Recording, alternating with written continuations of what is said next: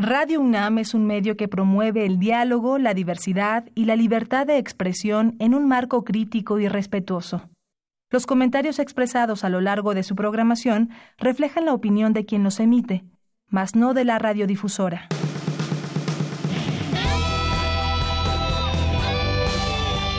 Prisma RU.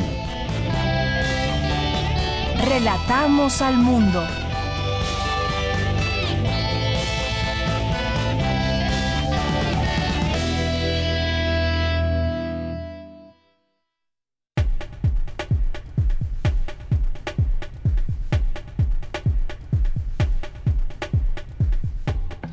Buenas tardes, gracias por estar con nosotros a través de esta frecuencia 96.1 de FM Radio UNAM. Esto es Prisma RU, soy de Yanira Morán y a nombre de todos mis compañeros los invitamos a que se queden con nosotros y disfruten de este programa. Vamos a tener una entrevista con Soledad Barruti, que es autora de un libro que se llama Mala leche, por qué la comida ultraprocesada nos enferma desde chicos y el supermercado es la emboscada. Habla pues de todos aquellos alimentos que no precisamente es lo que pensamos, pensamos que tienen fruta, pensamos que tienen vitaminas, proteínas y demás, pero es todo un engaño, toda una industria, cómo hay olores y sabores que se pueden que se pueden fabricar químicamente y que nos alejan de lo natural.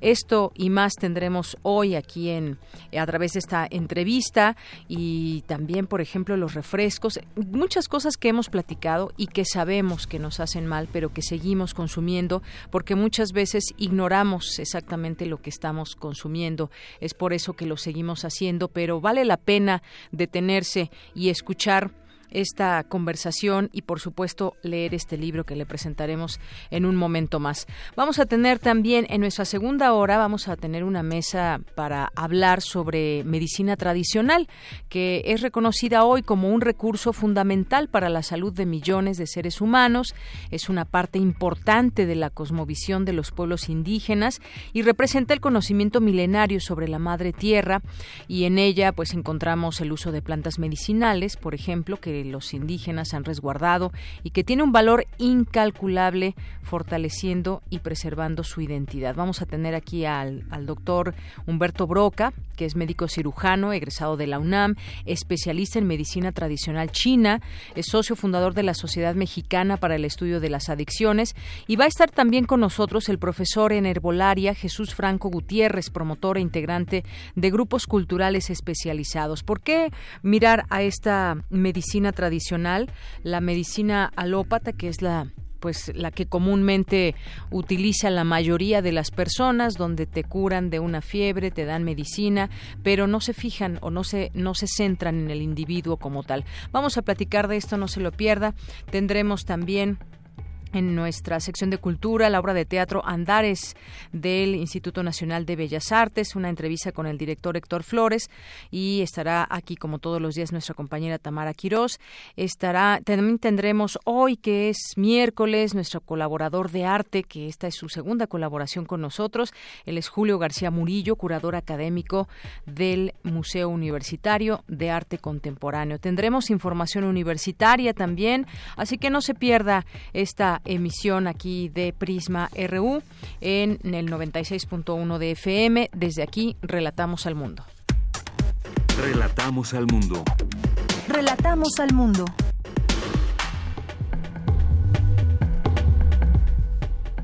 Y en este miércoles 8 de mayo del año 2019, en nuestro resumen universitario, debaten en la UNAM sobre la construcción de políticas públicas para las familias. Mi compañera Cindy Pérez Ramírez tendrá la información en unos minutos. Murió el pintor zacatecano Rafael Coronel. Mi compañera Cristina Godínez nos tendrá aquí los detalles. Investigadores reportan eh, decremento de elefantes marinos en las islas mexicanas. Más adelante, nuestro compañero Daniel Olivares nos ampliará esta información. Expertos señalan que países como Venezuela requieren más un proyecto de nación que líderes únicos. Dulce García nos tendrá aquí los detalles. Y en los temas nacionales, el presidente Andrés Manuel López Obrador afirmó que en tres meses estarán cerca del 100% de la cobertura en el programa de pensión a adultos mayores. Como resultado del operativo del gobierno federal contra el robo de eh, hidrocarburos en Hidalgo, se ha cerrado, se han cerrado 880 tomas clandestinas de enero al 7 de mayo, informó el secretario de la Defensa Luis Sandoval. De diciembre a la fecha, organizaciones han hallado 274 cuerpos en fosas clandestinas en ocho estados. Alejandro Encina, subsecretario de Derechos Humanos, lo atribuyó a la visibilidad que esta administración ha dado al tema. El IMSS fiscalizará las cuotas obrero-patronales de los partidos políticos nacionales, informó su director general, Germán Martínez Cázares. Al reconocer que otorgó la autorización para derribar los árboles del camellón de Real de Mayorazgo, la exsecretaria del Medio Ambiente, Tania Müller, señaló que estos serían restituidos en la misma calle. Bien, pues en los temas internacionales, Estados Unidos anunció que elevará los aranceles a productos chinos importados por un valor de 200 mil millones de dólares desde el 10 al 25 por ciento, una medida que profundiza la guerra comercial entre los dos países. La administración de Donald Trump convocó un privilegio ejecutivo para el reporte del fiscal especial Robert Mueller sobre la trama rusa, para así evitar la publicación sin censura de los documentos exigidos por el Congreso. Hoy en la UNAM, ¿qué hacer y a dónde ir? El Instituto de Investigaciones Históricas de la UNAM te invita a la presentación del libro Carlo Vidua, un viajero por la libertad, que contará con la presencia del autor Luis Alberto de la Garza, doctor en historia, además del académico José Enrique Covarrubias. Asiste hoy a las 18.30 horas a la Casa de las Humanidades ubicada en Avenida Presidente Carranza, número 162, en Coyoacán. La entrada es libre. Como parte de la edición número 66 de la Muestra Internacional de Cine, se proyectará el largometraje Ángelo, que aborda la vida de un africano nacido en el siglo XVIII y trasladado a Europa, donde se convierte en sirviente. Dividido por capítulos, el film sigue los pasos del hombre que, al casarse con una joven trabajadora, sufrirá el rechazo de la corte. Disfruta de esta intrigante historia y asista a las funciones hoy a las 16, 18 y 20 horas en la Sala Julio Bracho del Centro Cultural Universitario. No te puedes perder la conferencia magistral Contaminación fluvial en el Derecho Internacional, Estudio de Caso, organizada por el Instituto de Investigaciones Jurídicas. La cita es hoy en punto de las 16 horas en el Aula Reforma Política de 1977. La entrada es libre.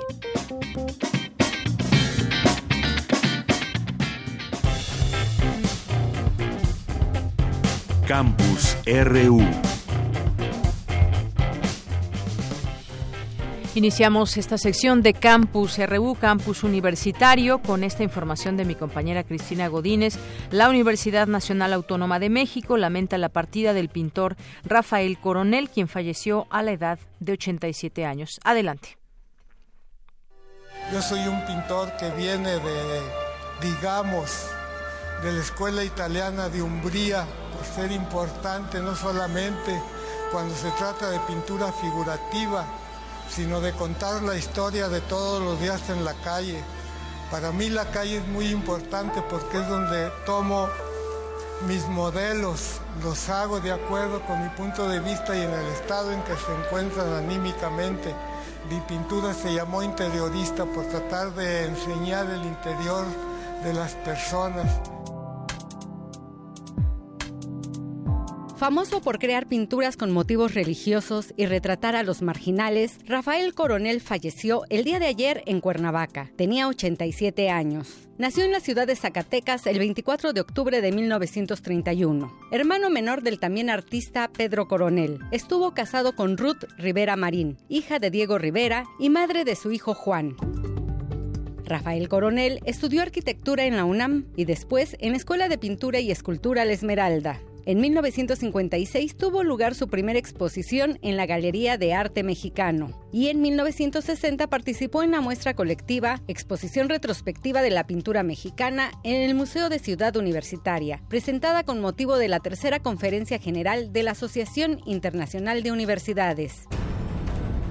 Formó parte de la generación conocida como Nueva Presencia. Trabajó el hiperrealismo y la pintura abstracta fue un reconocido exponente del nuevo expresionismo mexicano. Sus obras se expusieron en galerías y museos de nuestro país y del mundo. En la UNAM expuso en la Escuela Nacional de Ciencias Químicas en San Carlos, hoy de la Facultad de Artes y Diseño, y en el Museo Universitario de Ciencias y Artes. Legó a Zacatecas el museo que lleva su nombre, así como sus colecciones. El día de hoy, la Secretaría de Cultura del Gobierno de México le rendirá un homenaje. La cita es en el Palacio de Bellas Artes a partir de las 14 horas. Para Radio UNAM, Cristina Godínez.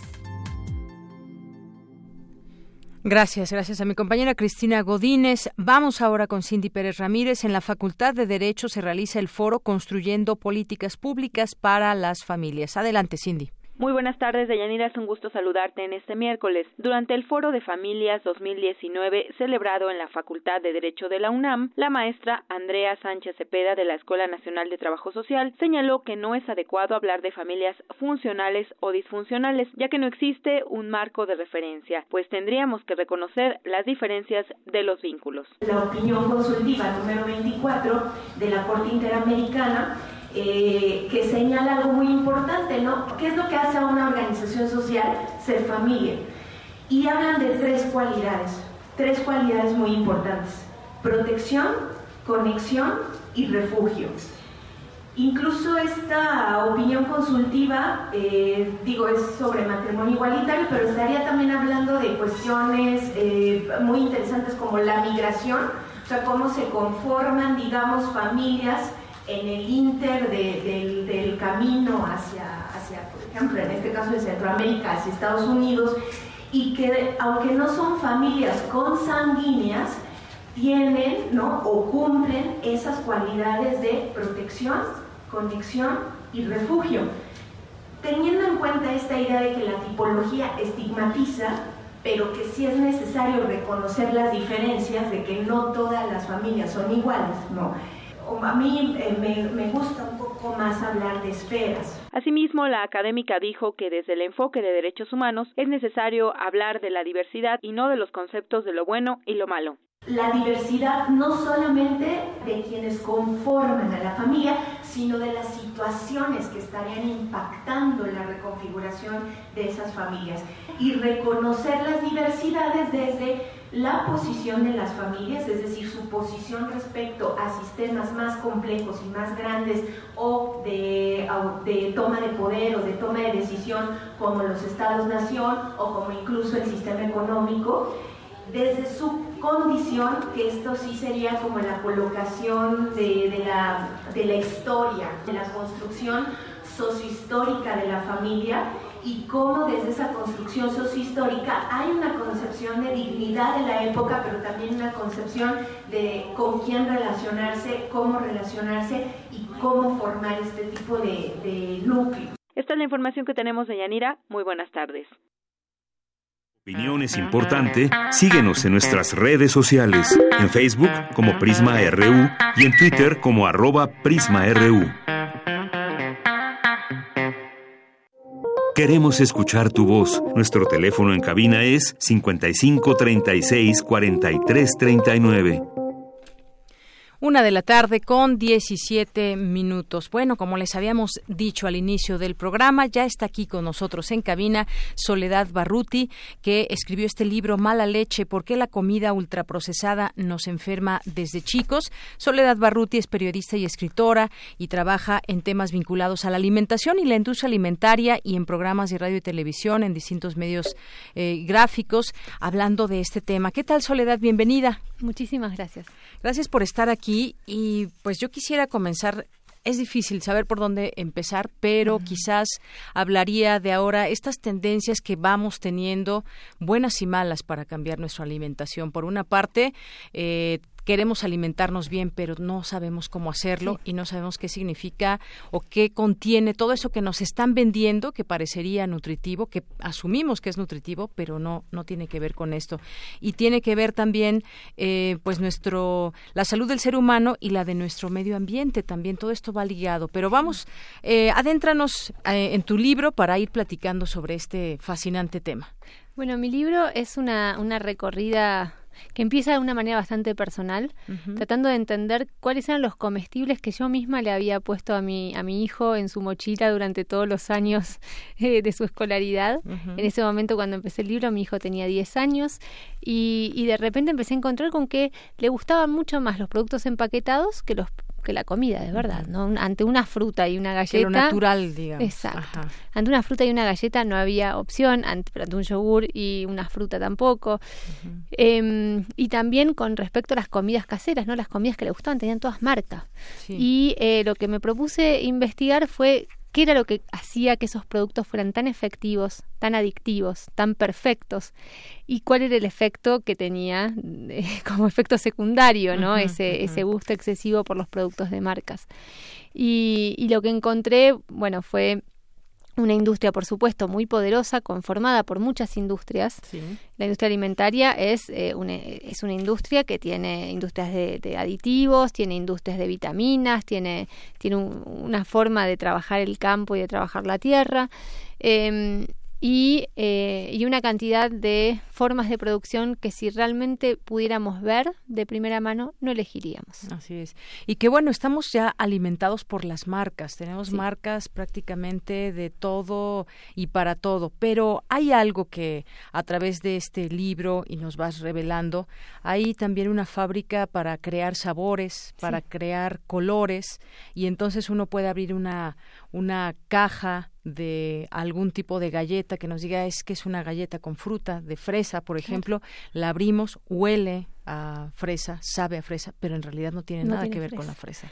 Platíquenos de esto porque además es muy interesante todos estos eh, eh, todos estos frasquitos que se realizan para que se hacen lleno de químicos y que nos da olor de todos los sabores de la naturaleza y los eh, olores. es muy interesante pensar cómo toda nuestra comida tiene perfumes, o sea, toda la comida que comemos en el supermercado tiene perfumes agregados para dar ideas de cosas que las que los productos en sí no contienen. Cuando nosotros vemos la góndola, eh, cuando estamos frente a la naquel en el supermercado, lo que vemos es diversidad, ¿no? Miles de productos diferentes, miles de galletas distintas, miles de yogures de distintos sabores, de jugos. Pero cuando uno hace de eso ingredientes, siempre son los mismos ingredientes. Siempre es azúcar, harina, aceite, lácteos, tal vez algún derivado de la industria cárnica. Pero lo que hace esa diversidad son los aditivos. Y los aditivos son maquillajes es un colorante, es un saborizante, es, es un texturizante, que nos da ideas que confunden al cerebro, pero que no confunden al cuerpo.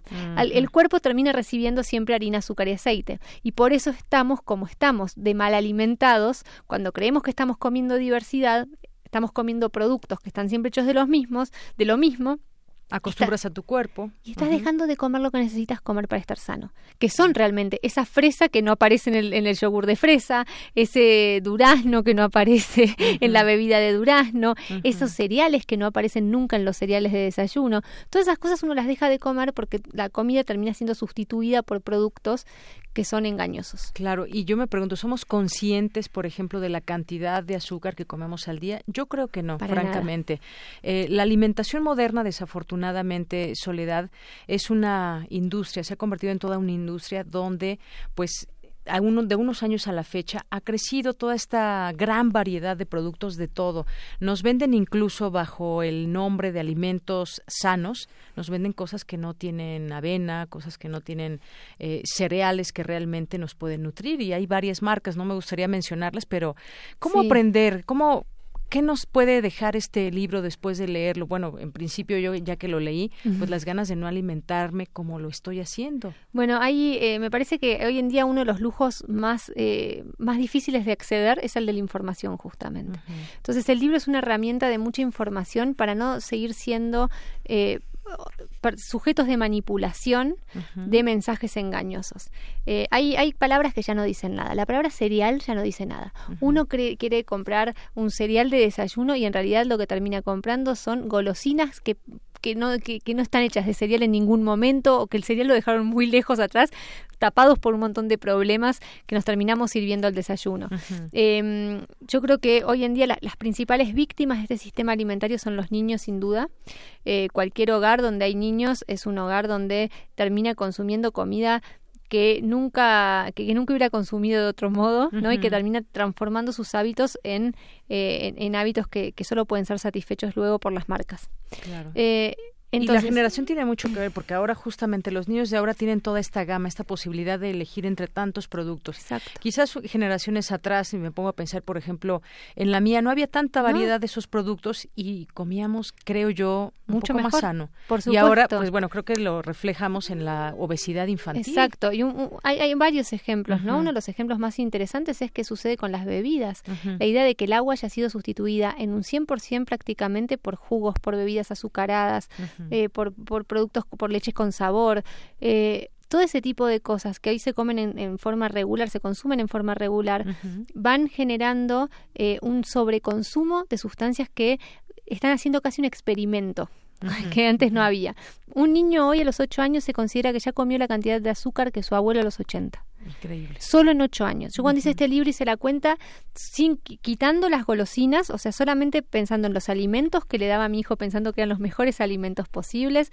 Eh, él estaba comiendo por año unos 35, 34, 35 kilos de azúcar. O sea, era más que su propio peso en azúcar. Y es el promedio que come cualquier niño que consume comida empaquetada. Entonces, eh, hay que empezar a ser muy crítico con las publicidades, hay que empezar a ser muy crítico con lo que nos ofrecen por alimentos, porque eh, una vez que están no, sí, siempre hay vuelta atrás, ¿no? Pero una vez que han tomados los hábitos, después se nos hace muy difícil reconocer qué es alimento y qué no lo es. Así es. Y bueno, también una parte ya que tocas este tema del azúcar. La azúcar es más adictiva que alguna droga, por ejemplo, que la cocaína. Y eso parece increíble. Hay un estudio que se hizo, un experimento con ratones, donde se revela todo esto. Y mucha gente que quizás nos esté escuchando se darán cuenta después de que, de que un niño termina de comer, siempre pide un dulce. Antes no, antes nos decían, nos decían, bueno, puedes comer un dulce el fin de semana, pero no era tan constantemente como ahora. Lo que tenemos que pensar es que toda la, toda la comida de, empaquetada se golosinizó. ¿De qué modo? Se azucarizó. Se azucarizó, exacto. Eh, ¿De qué modo? Hoy, hoy las, las comidas, inclusive saladas, tienen azúcar. Los aderezos salados tienen azúcar. Los, ¿Por qué? Porque el azúcar es muy eh, es muy adictivo, aunque no lo sientas, aunque, aunque vos creas que estás comiendo no sé, una galleta salada, eso tiene azúcar, eso hace que comas más, que se te abre el, apetito, ¿no? que se te anule la sensación de saciedad, que todo parezca más sabroso también. Em, entonces, hoy en día está la, interferencia del azúcar em, está, está llevando a que cuanto más consumís, más deseas y realmente es eso, o sea, hay, hay, varios estudios que muestran cómo el azúcar es más adictiva que las drogas y, eh, y cómo salirse de ahí requiere en muchos casos una desintoxicación eh, muy importante. Por eso muchas veces las personas dicen, bueno, yo le quiero dar menos azúcar en mi casa, quiero... No pueden, dicen, no puedo, no puedo dejar el azúcar, no puedo dejar las harinas. Las harinas son otra forma de azúcar. La harina blanca es una, es una forma de azúcar que también se suma al azúcar. Y claro que no es fácil. No es que es, es una pavada, es, es realmente algo muy importante a tener en cuenta. Sí, Oye, y me viene a la mente también todos estos organismos. A ver, por ejemplo, está la Organización Mundial de la Salud. En cada país también hay instituciones que se dedican a, pues se supone, ver por la sociedad, ver por los niños. En México tenemos niveles de, de obesidad y de diabetes, por ejemplo. Dramáticos. Eh, dramáticos, exactamente. Pero pues toda esa publicidad, todos esos alimentos siguen sin freno eh, dándose aquí. Y incluso se han hecho pues agrupaciones donde participan en eh, gente de la sociedad civil en un intento, por ejemplo, por etiquetar. Tenemos aquí el poder del consumidor que ha hecho esta lucha para que realmente los, los etiquetados sean claros, pero y no lo, falta mucho por hacer, aún no se ha logrado. Muchísimo, porque el lobby es muy grande, porque, eh, porque hay, un, eh, hay, hay un esfuerzo muy grande de las marcas por, eh, por mantener este estado de situación en donde publicitan lo que quieren, en donde los rotulados no son claros, en donde la mercadotecnia dirigida a los niños es absolutamente agresiva y permanente. ¿Por qué lo quieren mantener? Porque funciona, porque reporta ventas. ¿Y por qué el Estado debería cuidar y, generar políticas públicas de cuidado a la población? Porque estas ventas y este consumo excesivo está dañando la salud de los, más de los niños, la salud de todos, pero de los niños sobre todo. Entonces tendríamos, lo que habría que hacer es este balance en la sociedad. ¿Qué es más importante, la salud o el negocio? ¿Qué es más importante? Lo que va a costarle a la sociedad en unos años mantener a toda esta nueva generación con la salud debilitada o frenar ahora con leyes de cuidado oportunas. En Chile, por ejemplo, se hizo esta misma cuenta. Chile hizo la cuenta con números ¿eh? y decidió que mejor a empezar a cuidar ahora. Entonces, a tener un rotulado con sellos negros, tener límites a las publicidades. Si uno recorre el supermercado en Chile, los mismos cereales de desayuno que aquí o en Argentina Argentina aparecen con mascotas y personajes infantiles, en Chile no los tienen más, están retirados. Y eso es una gran medida, porque los niños muchas veces eligen estos comestibles porque eligen el personaje que los recubre. Aquí se da mucho Exacto. eso, por eh, yo también como mamá le, he comprado cada cosa que digo, si no tuviera este personaje claramente no lo comería porque es una cosa espantosa, pero termina eligiéndolo porque eso está muy bien pensado. Entonces desarmar un poco estas construcciones nos vuelven más libres, porque nosotros creemos que somos consumidores libres, pero no lo somos porque estamos atrapados en esta limitados en esas marcas que nos llegan al supermercado, claro, también. que acostumbramos a ir y que muchas veces esos mercados pues ni siquiera son eh, mexicanos y podemos encontrar también frutas y verduras de otro país que no es en México, cuando aquí tenemos, bueno, muchas cosas que decir, Soledad, pero por ejemplo encontramos productos que nos dicen que es chocolate pero no tienen cacao, que es la base para hacer el chocolate y, y muchas este tipo de cosas. Y llego ahora a las bebidas, a mí me gustaría hablar de esto y hay un refresco de cola muy popular en todo el mundo, en México y bueno, particularmente hablas de un caso eh, de nuestro país que es Chiapas. Sí, sí, sí. y de cómo pues a ver, cuéntanos. Sí, yo fui a Chiapas y lo que lo que encontré eh, es obviamente una, una, tragedia colectiva muy grande. Eh, la, la, mercadotecnia es muy agresiva ahí sobre las comunidades indígenas.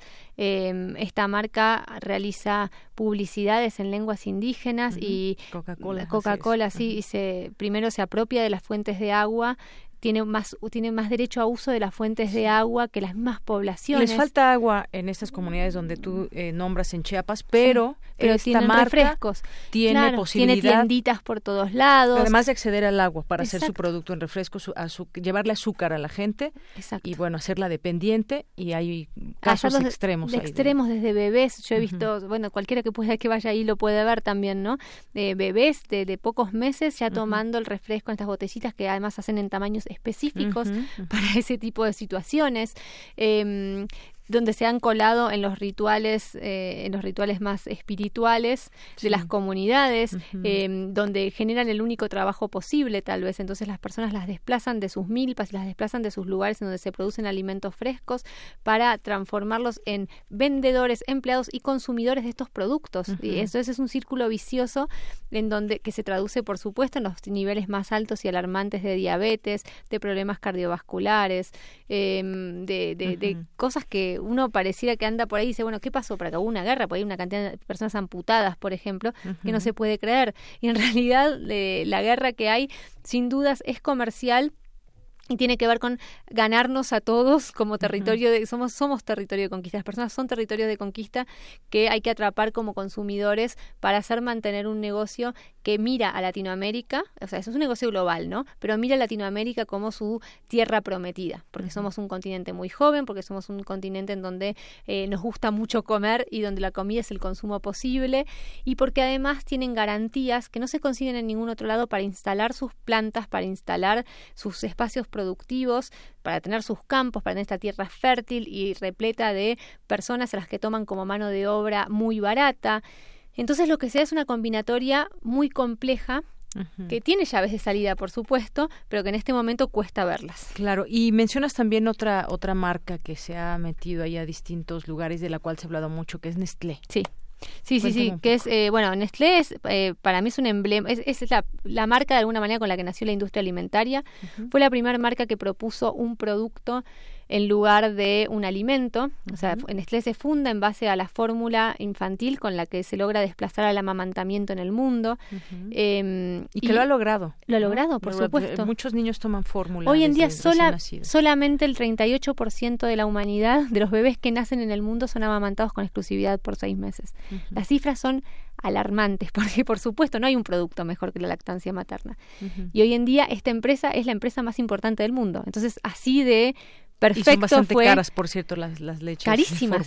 Y así de perfecto fue el negocio. Y hoy en día, eh, no, si bien las estrategias de, se supone que la, la mercadotecnia está regulada por distintos consensos que en el mundo prohíben cierta forma de publicidad más avasallante, prohíben abordar a mujeres recién paridas y decirle, bueno, este producto es mejor que tu leche, todo eso igual sigue ocurriendo. Y entonces, eh, y, estas, y estas empresas que, que proponen esos sustitutos de alimentos pueden avanzar por lugares como lo que reflejo en el libro, que es el Amazonas, por ejemplo, ¿no? Entonces van a, van a lugares en donde uno pensaría que todo es natural y en realidad avanzan con supermercados flotantes enormes a ofrecer sus productos que nunca son mejores que los alimentos y que por lo general ponen más en problemas a las personas que otra cosa, porque como vos decís, es caro. Entonces después una vez que empezás a enredarte en ese consumo de productos, estás enredado en un consumo de, de, problemas si no tenés el dinero para, para afrontarlo, ¿no? Y, eh, y una vez que se desarma la lactancia materna, eh, es muy difícil después de volver a posicionarla. Eso es lo que le pasa al mundo hoy.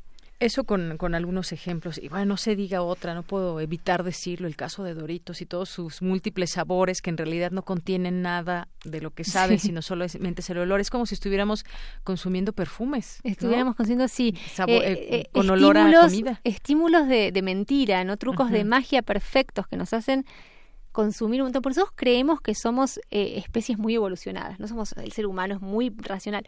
Sin embargo, hay ciertos deseos y ciertas ciertos estímulos que hace que nuestro cerebro racional se apague y nos gobierne el cerebro más primitivo, el cerebro que goza con cierto placer y que, y que lo necesita y que se y que entonces ahí desata como esa euforia cuando le aparece un color determinado, un sabor determinado y las marcas cuentan con cosas que uno en su cocina no cuenta, cuentan con expertos, cuentan con eh, maquinaria. Bueno, desde los fotógrafos que presentan los alimentos de una manera perfecta, que uno, claro, que, que, además hacen, hacen unas presentaciones que después no reflejan la realidad de lo que ese, de lo que ese producto es. Eh, y, cuentan con hasta con exploración biomédica para leer los deseos más ocultos del cerebro. Entonces, mediante escáneres tienen lo que antes eran los, los focus group de personas diciendo esto me gusta, esto más o menos. Ahora es un lector del sensor en el cerebro que te, que te va diciendo, que le va diciendo las marcas cuál es el nivel exacto de azúcar que hace que la gente caiga rendida a sus pies. ¿Cuál es el nivel de color que tiñe los dedos que hace que las personas sientan, se llama así, subversión vertiginosa para continuar comiendo ese snack? O sea, todo ese tipo de, de, de, cosas eh, están perfectamente estudiadas y por eso hoy en día es el negocio más exitoso del planeta, ¿no? Claro, han revolucionado en esa forma de presentarnos lo, lo, que comemos. Y bueno, ya para terminar, Soledad, me gustaría que nos platiques sobre, pues bueno, qué, cómo se puede defender uno ante todo esto, porque ahora también ya hay mucha gente que ha optado por lo natural, por lo orgánico, que también tiene su costo, por supuesto, Eh, tienen otro precio, pero ¿cómo, ¿cómo le podemos hacer para tratar de, dentro de este mundo, cuando vamos al supermercado, es imposible no ver tanta oferta que, que, que, se abre ante nosotros, ante los niños, por ejemplo. Pero ¿qué podemos hacer? ¿Cuál es tu, tu consejo después de que leamos atentamente este libro? yo creo que así como el supermercado es una gran trampa, la mejor manera de no entrar en una trampa, de salir de una trampa es no entrar. No entrar. Yo eh, opto por no ir al supermercado. Empecé que hay que hacer compras más en, mercados, claro, con los mercados bellísimos que hay acá. Además, si yo tuviera un mercado como los que hay en México, creo que directamente no, no, no, tendría ni dudas. eh, hay que, lo que dice la Organización Mundial de la Salud es que los alimentos ultraprocesados, que son todos estos de los que estuvimos hablando, no hay que consumirlos. Los que hay que comprar son los alimentos mínimamente procesados o sin procesar con los que se cocina. O sea, en pocas palabras, todo lo que está envuelto no. Lo que está empaquetado y tiene ingredientes no. Lo que nos empaqueta, eso. Eh, tenemos que consumir frijoles, verduras, maíces, todo lo que sirva para cocinar en la casa o que ya, no sé, si viene una tortilla, por ejemplo, hecha, Ahí sí, y la tortilla que tiene, bueno, tiene maíz, tiene, o sea, que tiene poquitos ingredientes, eh, no que tenga saborizantes, no que tenga colorantes. Bueno, ese, ese, tipo de cosas, cuando uno ve en las etiquetas, en los rótulos, ingredientes que uno en la alacena no tendría, saborizante, aromatizante, colorante, no hay que comprarlo. Como este, mire, vamos a tapar la marca, pero si yo leo este etiquetado, pues no, no le entiende. Un niño ¿Qué va a entender no eso? No entiende esto. Además, esto tiene, tiene por ejemplo, uno dice tiene, que tiene fresa y que, y que es fresa, pero en realidad es un preparado de, que incluye fresa. Y ese preparado que incluye fresa hace que este producto sea altamente azucarado. En un yogur así de pequeñito tienes más de 8 cucharadas de azúcar. En este pequeño. En este pequeño. Más de 8 cucharadas de azúcar. Jamás le pondrías 8 cucharadas de azúcar, claro. Irá superado, porque lo que dice la Organización Mundial de Salud es que 6 es casi como el límite para mantenerse saludable. Entonces. Mira, eh, después de que me acabas de ayudar a leer esa etiqueta como debería de leerse, pues bueno, creo que jamás voy a volver a, a tomar un yogur. Me alegro mucho. Se me hace un exceso. ¿Cuántas? ¿Ocho seis cucharadas? Más de ocho. Más de ocho. Bueno, pues Soledad Barruti, muchas gracias por estar con nosotros, por escribir este libro que creo que pues es muy útil, es muy útil eh, para entender lo que estamos consumiendo actualmente. Y bueno, ya después, si después de leerlo seguimos consumiendo, que sea bajo nuestro propio riesgo, pero hay otras opciones hay aún opciones. en este Y que haya información. Y que haya información. Soledad Barruti, mala leche, ¿por qué la comida ultraprocesada nos enferma desde chicos, el supermercado como emboscada de Editorial Planeta. Pues muchas gracias por estar aquí, Soledad. Muchísimas gracias.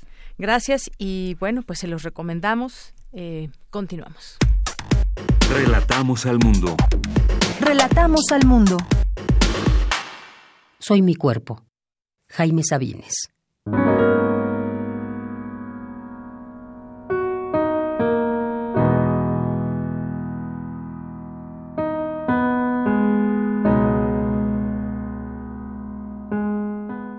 Soy mi cuerpo.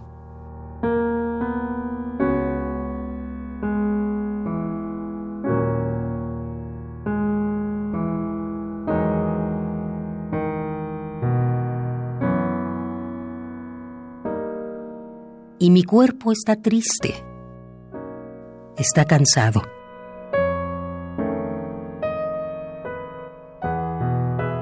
Soy mi cuerpo.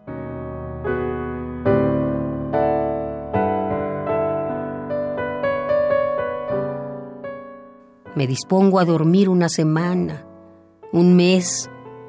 No me hablen. Que cuando abra los ojos hayan crecido los niños y todas las cosas sonrían.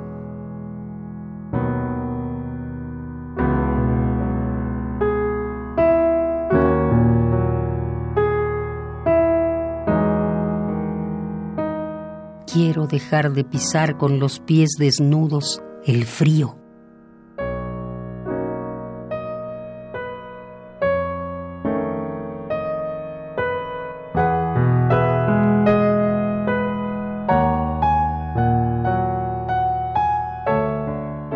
Échenme encima todo lo que tenga calor, las sábanas, las mantas, algunos papeles y recuerdos y cierren todas las puertas para que no se vaya mi soledad.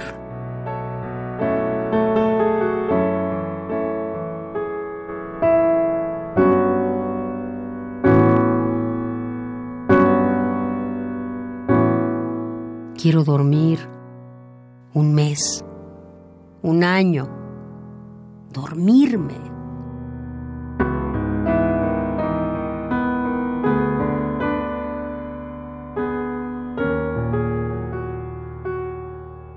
si hablo dormido no me hagan caso. Y si digo algún nombre, si me quejo, no me hagan caso.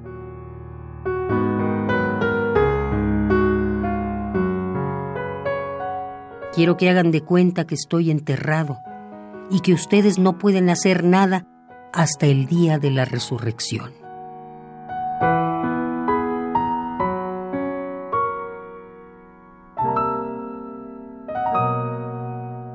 Ahora quiero dormir un año, nada más, dormir.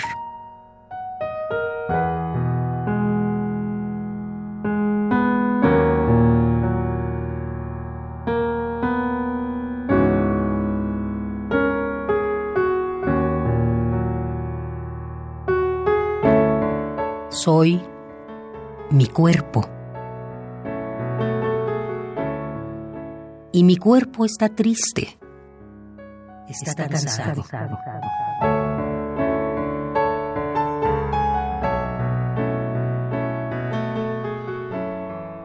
Soy mi cuerpo.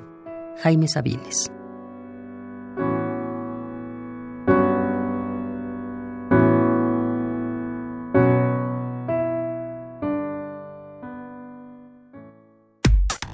Relatamos al mundo.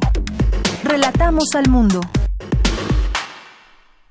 Continuamos gracias a Margarita Castillo, una con 42 minutos y vamos ahora con mi compañera Virginia Sánchez. Nos tiene información sobre en la Comisión Nacional de los Derechos Humanos tiene lugar el conversatorio Género, Migración y Familia, su problemática. ¿Qué tal, Vicky? Buenas tardes. Hola, ¿qué tal, Deyanira? Auditorio de Prisma RU, muy buenas tardes. Así es, pues con el objetivo de visibilizar el problema de la migración desde la perspectiva de género y familia y buscar de manera conjunta soluciones para que se logre garantizar un Estado de Derecho y que las personas se sientan seguras y no teman por su vida, eh, la Comisión Nacional de Derechos Humanos pues llevó a cabo este conversatorio que tú bien has mencionado, género, migración y familia, su problemática.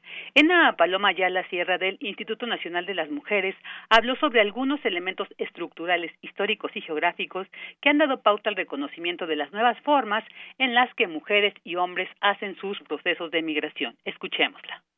Como fenómeno social, este fenómeno este, enfrenta a los gobiernos, las academias y a la sociedad en general con el enorme reto de reconocer el derecho a la movilidad espacial, los elementos estructurales que dan forma a los flujos de mujeres y de hombres dentro de los sistemas migratorios regionales, así como a los problemas que son inherentes a este proceso. Una problemática adicional es que a pesar de que hay una creciente feminización en los procesos migratorios, persiste una enorme invisibilización del reconocimiento de las mujeres como sujetos y actoras activas en el proceso de la migración y por lo tanto impide reconocer los procesos de discriminación en todos los ámbitos en los cuales el proceso migratorio en sus distintas fases se genera.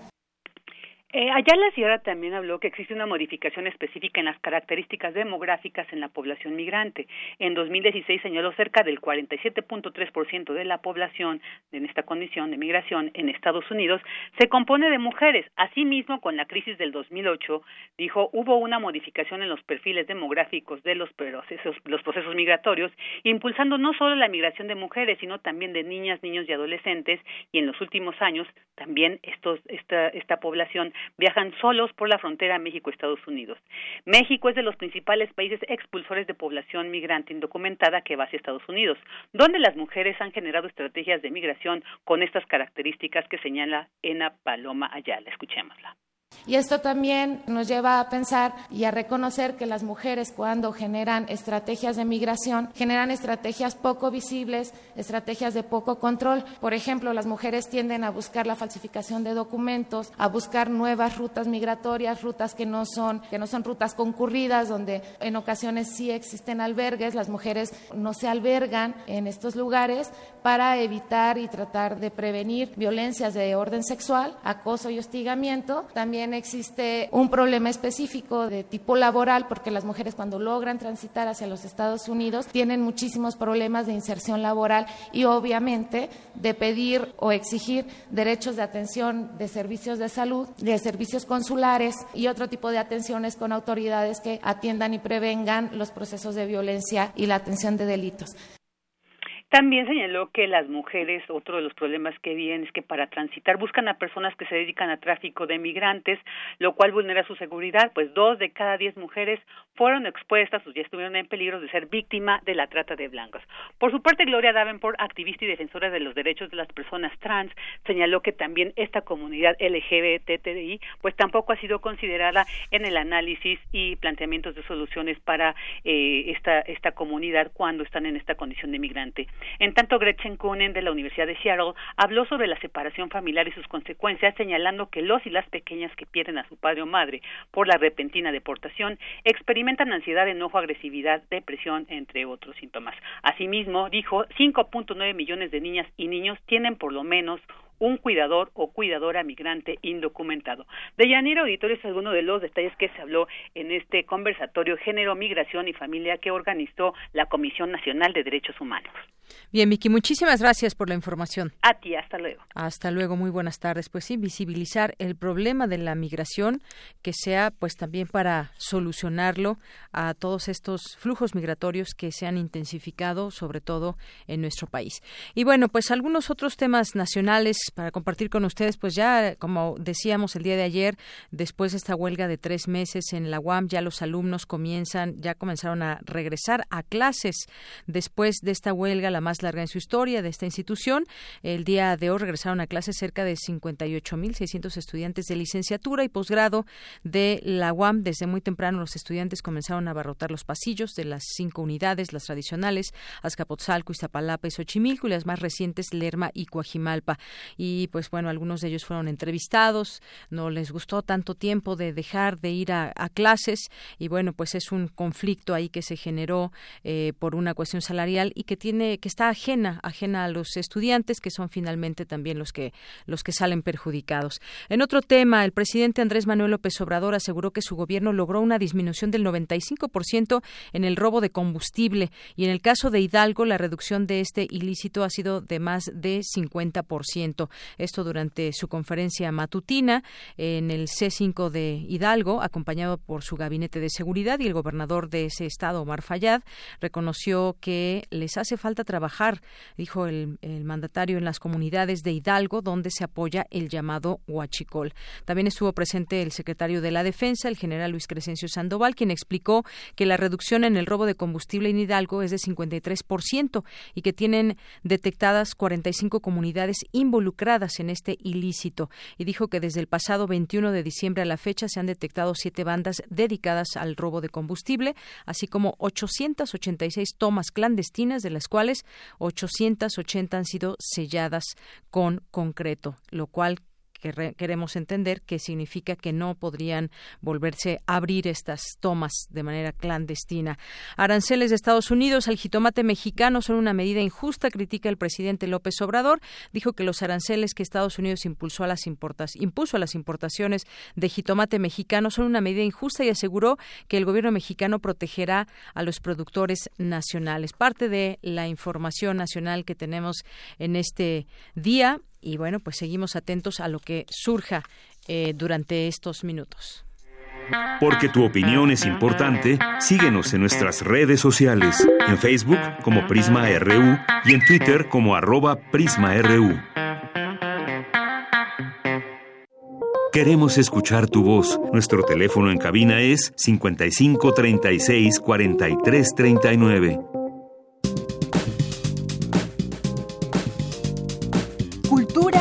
RU.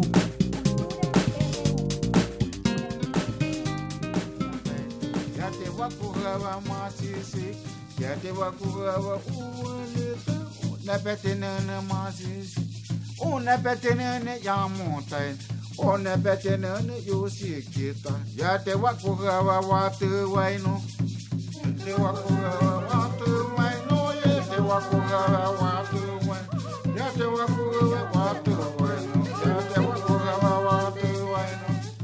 Sewa cu ave masi si pu se na te mai ca mai Ana na ne tucă de pa. O ne ne tucă de nuchi O ne pete nu ne te oachea O ne pete ne ne aca nuchi O ne pete nu ne ticul de noise O ne pete nu ne masi si. Entramos a la sección de cultura. ¿Qué tal, Tamara Quiros? Buenas tardes. Deyanira, muy buenas tardes a ti y a todos los que nos acompañan esta tarde. Es un gusto saludarlos. 8 de mayo de 2019. 2019, un año que, como muchos de ustedes saben, fue proclamado como el Año Internacional de las Lenguas Indígenas, con el fin de sensibilizar a la sociedad en general para reconocer, apreciar y también valorar la importancia, la importante contribución que los idiomas originarios hacen a la diversidad cultural y también lingüística mundial. En este tenor, bueno, les cuento que la puesta en escena Andares busca la reflexión en torno a diversos aspectos que encaran los pueblos originarios ante el cruce de la vida moderna y también la tradicional. Y para hablarnos más de Andares, nos acompañan en cabina Josué Machi, también está Lupe de la Cruz y Domingo Mijangos. Ellos son actores y también integrantes de Macuyeika Colectivo Teatral. Bienvenidos, muy buenas tardes, qué bueno que están aquí. muy buenas tardes. Buenas tardes, muchas gracias por la invitación. Chicos, bueno, pues ustedes eh, interpretan a tres personajes en esta obra, pero a ver, platíquenos un poco de lo que vamos a ver cuando lleguemos al teatro y después también nos dicen cómo es que surge este proyecto. Bueno, eh, Venga, Josué. Andares es, es, es, muy difícil describir Andares o lo que uno va a encontrarse en la escena, porque Andares es, es una mezcla de tantas cosas, es un mosaico, es como la vida misma. En Andares uno encuentra, uno se ríe, uno llora, uno se enoja, uno se indigna, uno todo, ¿no? Como en la vida, como en la vida. Pero algo que, que, nos han dicho mucho, eh, eh, o, o, la crítica, algo que ha, dicho sobre Andares, es que es la voz urgente de los pueblos originarios de México. Lo han descrito como la voz urgente de los pueblos originarios de México y creo que sí tiene, tiene mucho de eso, Andares. Pero sí es una obra muy divertida. hablamos desde aspectos de, de, la infancia, o sea, hacemos un viaje hacia nuestra infancia, hacia, hacia los recuerdos más, más, más eh, entrañables, esos que se quedan tatuados en la piel eh, eh, y, que, y que cuando uno recuerda y los toca y regresan las cosas, ¿no? Regresa la memoria, regresa todo eso. Andares es una obra este, de las entrañas, creo, muy, muy, una obra muy humana. Y, que justo su nombre lo dice, ¿no? Ese es andar, andar por la historia, regresar al pasado, traerlo al presente y sobre todo esa reflexión que a veces, eh, bueno, que nos permite, por supuesto, el teatro de confrontarnos, ¿no? Con ese pasado para seguir resaltándolo. Y bueno, me gustaría que nos platicaran también un poco de este colectivo teatral, cómo surge, desde cuándo y, cómo es que llegan a hacer esta amalgama. Bueno, Andares surge este, gracias a, una, este, a una beca que recibe Héctor Flores Comatsu, nuestro director, la beca Julie Taymor.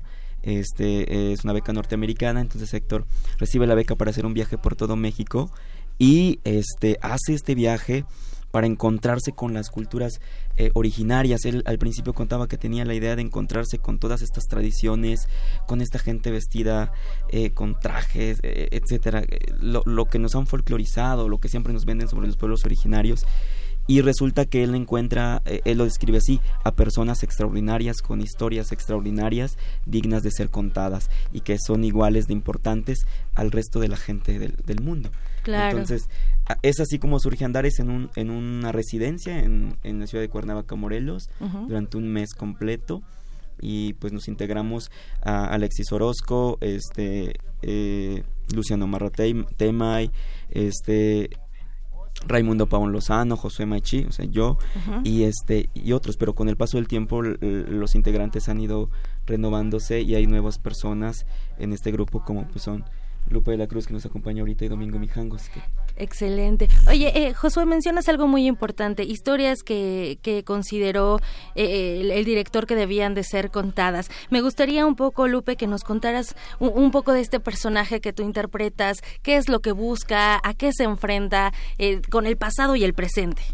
Sí, este, bueno, eh, el, el, papel original que, que yo interpreto es de un chavo Wirra, que este está eh, en la historia él está ansioso de, cazar a un venado un venado que es algo muy significativo en la cultura de los huirras no entonces él este cuenta de, de, cómo él sufrió tanto para cazar un venado y cómo este es el hacer una peregrinación de la sierra al desierto y todo eso toda la cultura que él lleva y y las historias de él con sus padres, con su abuelo y todo eso, ¿no?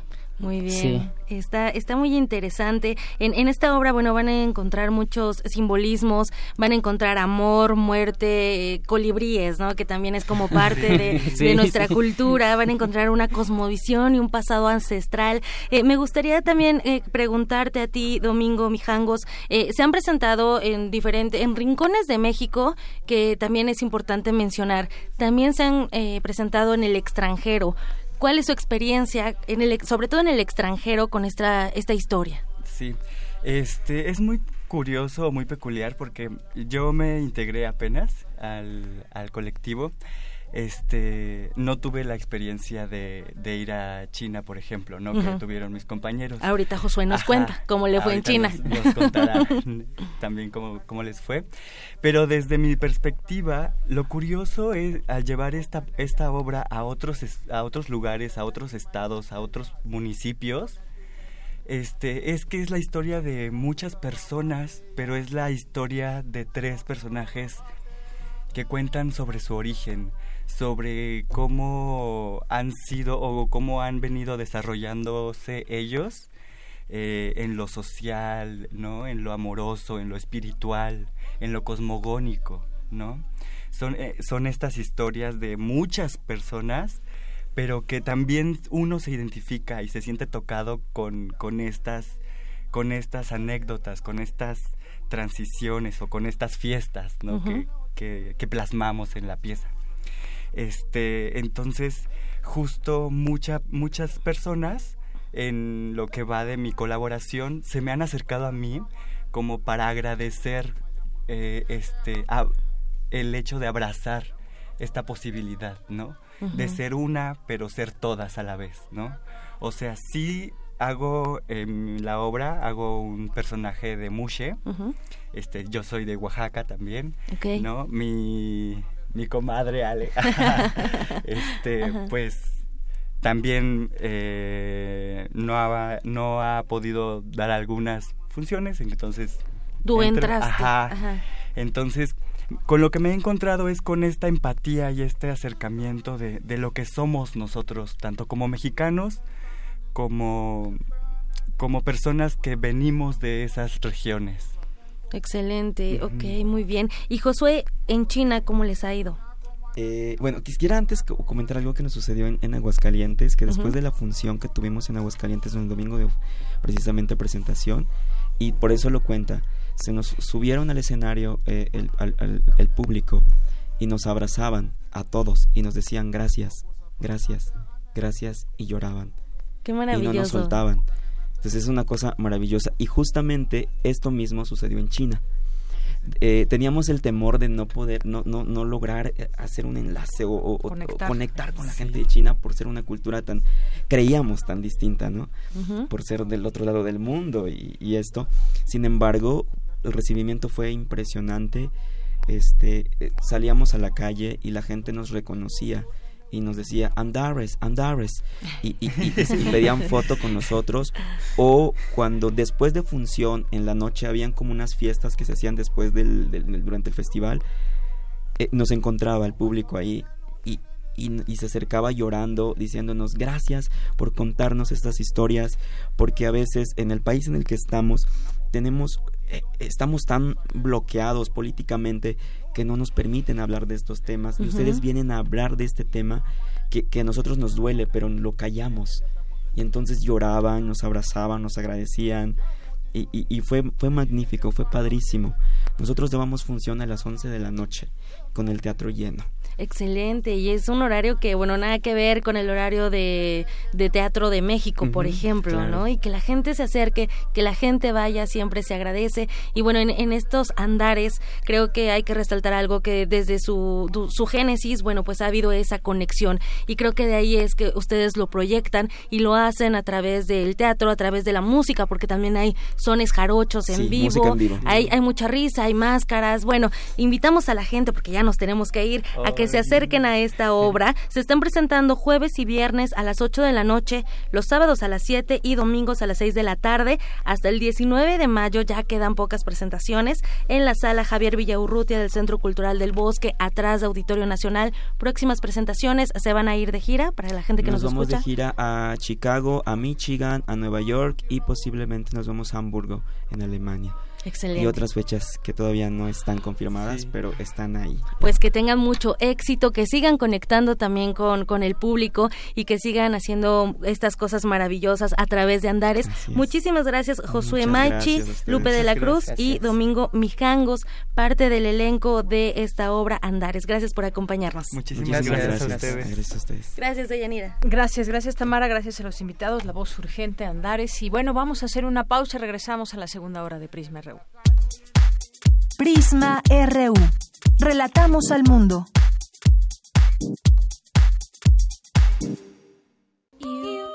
Tres mujeres juegan con loops. Tres mujeres juegan con loops. Tres mujeres juegan con loops. La repetición sonora que imita ciclos del universo. Ciclos del universo.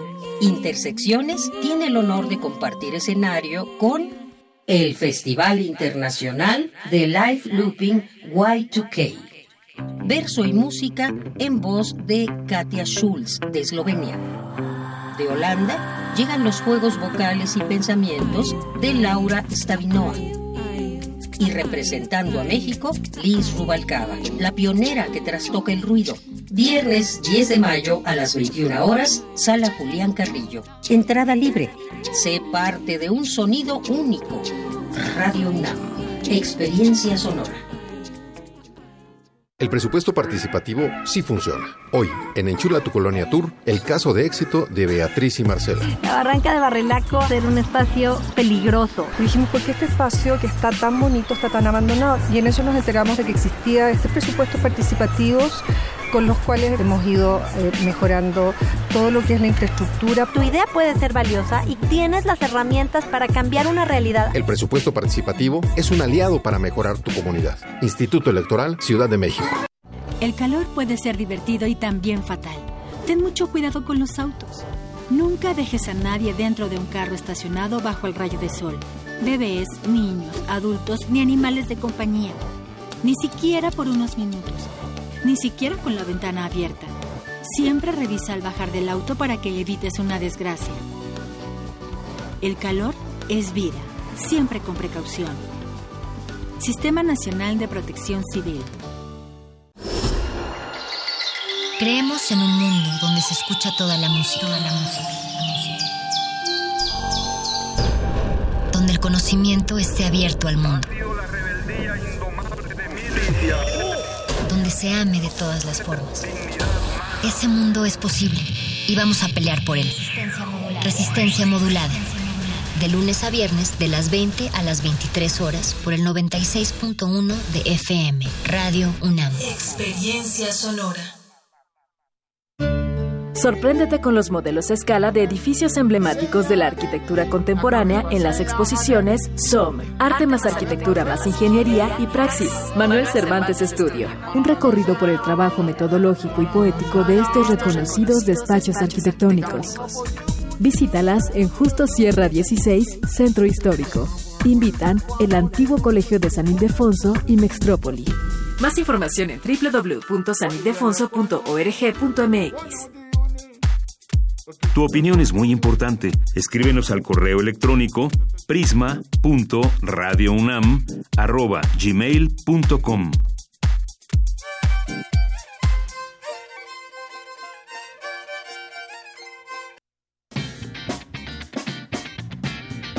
Mañana en la UNAM, ¿qué hacer y a dónde ir? Como parte de los jueves de música clásica en el Centro de Ciencias de la Complejidad, se presentará el dúo de guitarra Mistly, ensamble integrado por Brenda Telles y Frida López, quienes actualmente son estudiantes de la licenciatura en guitarra clásica en la Facultad de Música de la UNAM y han tenido presentaciones en importantes recintos como la Sala Xochipilli. Asiste mañana 9 de mayo en punto de las 12 del día al Centro de Ciencias de la Complejidad en Ciudad Universitaria. La entrada es libre y el cupo limitado te invitamos a visitar el túnel Memoria y Tolerancia 3.0, que hace un recorrido por la historia de los genocidios realizados a lo largo de los años en todo el mundo, reflexionando la cultura de la tolerancia para la paz. Esta instalación, presentada por el Museo Memoria y Tolerancia y la UNAM, se encuentra disponible en el espacio de las islas en Ciudad Universitaria. La entrada es libre. Te invitamos a la conferencia El deporte adaptado, actividad física para las personas con discapacidad, un derecho, una obligación, una necesidad, que forma parte del tercer ciclo de conferencias Ciencias y Humanidades en el Deporte. Asiste mañana 9 de mayo a las 12 del día al Centro de Estudios del Deporte ubicado a un costado del Estadio Olímpico Universitario. La entrada es libre.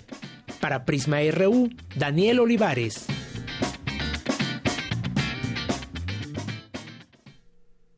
Bien, continuamos dos de la tarde con seis minutos. Gracias por continuar en esta frecuencia del 96.1 de FM y en www.radio.unam.mx. Estamos muy contentos de que estén con nosotros y ya nos han hecho llegar algunas preguntas para nuestra mesa que tendremos ya en un momento más sobre medicina tradicional, medicina alternativa, que pues es un recurso al que ha mirado mucha gente y pues eh, esto también tiene que ver, digamos, en contraposición con la medicina alópata, que es la que, pues bueno, cuando acudimos a algún hospital y demás, es la que nos receta los distintos medicamentos y antibióticos que requerimos, tratamientos para curar alguna enfermedad. ¿Cuáles son estas diferencias? ¿Por qué mirar hacia una o a otra? Vamos a platicar de este tema.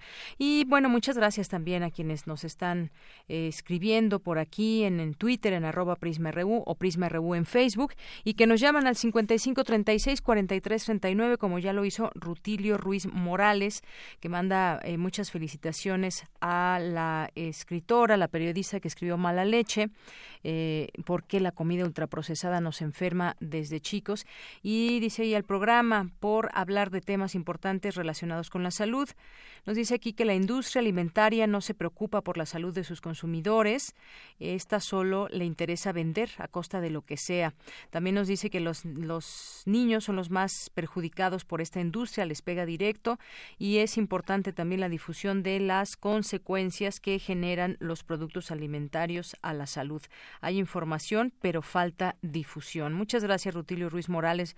Gracias por su comentario. Efectivamente, coincido con esta apreciación suya. Hay información, la hay, pero falta difundirla y falta pues entender todos estos etiquetados porque no sabemos pues cuánto significa en un refresco, en un yogurto, en muchas cosas, eh, cuántas cucharadas, por ejemplo, de azúcar. Lo ignoramos completamente.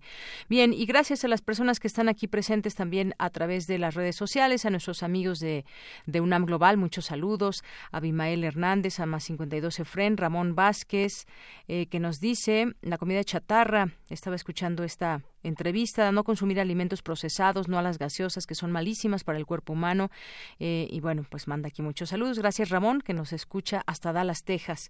Gracias, nos escucha también, le mandamos eh, saludos aquí a Paola del Este. Dice, como mamá trabajadora fue imposible amamantar de manera exclusiva a mis hijos. Tuve que apoyarme en la fórmula El Estado no nos facilita seguir amamantando ni la crianza para madres trabajadoras. No hay salas para lactancia, la carga laboral y de estrés lo dificultan tienes toda la razón, no se ve al individuo en todo este, en ese tema, cuando una mujer tiene un parto y pues se requiere, nos recomiendan que es lo mejor que durante seis meses se pueda amamantar al pequeño, pues es difícil para muchas madres que tienen que regresar muy pronto a trabajar. Así que pues bueno, gracias por el comentario, Paola, y pues lo sabemos, pero ¿qué hacen nuestras autoridades para facilitarnos esta posibilidad? Ahí eh, queda este tema. César Soto dice, efecto, el evitar consumo excesivo de bebidas azucaradas, quizá Coca-Cola sin azúcar es viable. Pues no, no lo creo tampoco. César, gracias. Román Hernández García dice, tuve una mala experiencia con una, con una turista que casi le provocó un coma diabético a mi madre. ¿Cómo creer que es buena la medicina que ofrecen? Ahorita le preguntamos a los doctores. También nos dice por aquí Román Hernández García, excelente libro, tenemos que regresar a lo, más natural y no creer los milagros publicitarios. Lil Morado nos dice, gracias por interesante, tan interesante entrevista, cuidaré más lo que como, me fijaré más en los ingredientes de lo que consumo. Saludos Lil, saludos a Juan Stack, a Elia, eh, también nos escribe Pedro David, muchas gracias. Andrea González dice, qué padre, podríamos hacer eh, eh, preguntar a los invitados sobre las enfermedades causadas por estrés. También les preguntamos en un momento. Lobo Estemario también, Mar Olmos, Carmi Unamita, Lu, eh, Soco Muñoz, Alejandro Vargas, Anticontaminación, Editorial Enequén, El Tapiz Unicornio, a todos, eh, todos les mandamos muchos saludos, a Anaí Saavedra, que le manda saludos a su maestra, que en una entrevista que hicimos en días pasados, que fue su maestra quien entrevistamos, fue su alumna y aún recuerda sus clases, aprendió bastante. Un saludo sincero y bueno, le manda saludos a la maestra Julia del Carmen de la Escuela Nacional de Trabajo Social. Pues seguimos pendientes de sus mensajes por lo pronto nos vamos ahora a la información de mi compañero Daniel Olivares. Investigadores reportan decremento de elefantes marinos en islas mexicanas. Adelante con la información.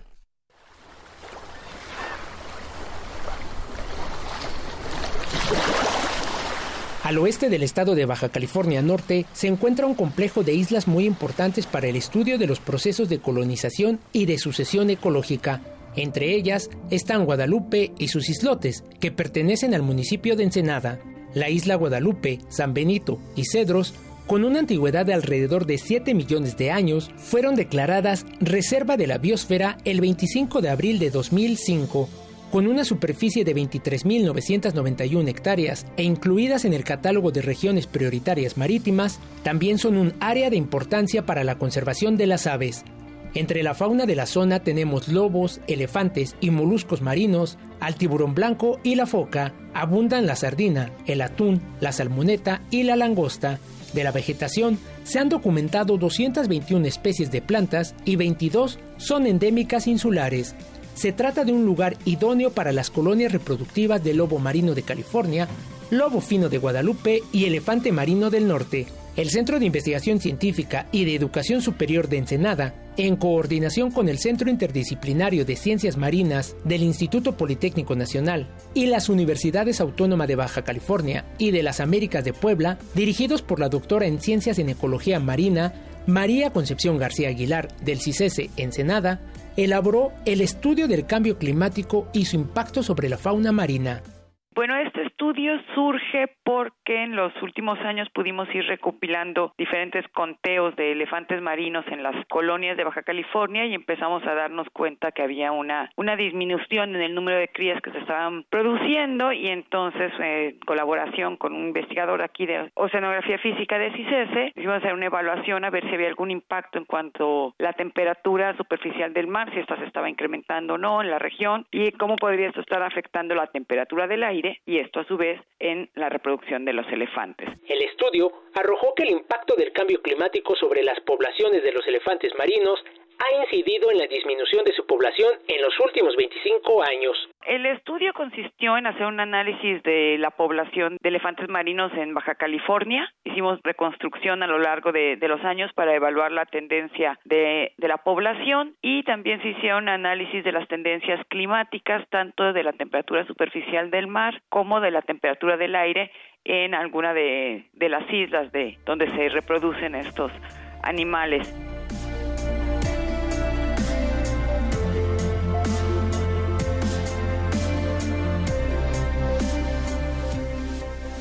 Por los resultados, se tuvo conocimiento de que el elefante marino padece un efecto de hipertermia, sobrecalentamiento, por el ambiente cada vez más cálido en islas donde estos animales llegan cada año, en invierno, a reproducirse y en primavera y verano a mudar de pelaje. Los principales hallazgos que encontramos es, bueno, hay un incremento en cuanto a las tendencias climáticas, un incremento de aproximadamente 0.9 grados por década, lo cual no parece mucho, pero sí lo es. Y también encontramos pues eh, la disminución en el número de crías producidas, es decir, una tendencia negativa en las colonias de Baja California. En la actualidad, se estima una población de 22.000 elefantes marinos a lo largo de la costa del Pacífico, específicamente en las islas de Baja California. Además, se ha visto que los elefantes marinos están optando por quedarse en islas del sur de California, en Estados Unidos, en lugar de continuar su viaje hacia las islas mexicanas. Este cambio en el comportamiento encuentra su respuesta en el incremento de 2 a 3 grados centígrados de temperatura en las costas mexicanas. De acuerdo con la doctora Concepción García, no existe una solución ante tal circunstancia, ya que es un evento derivado del cambio climático, lo que se puede hacer es redoblar los esfuerzos en políticas ecológicas por parte de los gobiernos y realizar un cambio en las prácticas diarias de los habitantes de este planeta para disminuir el incremento del cambio climático. Para Radio UNAM, Daniel Olivares.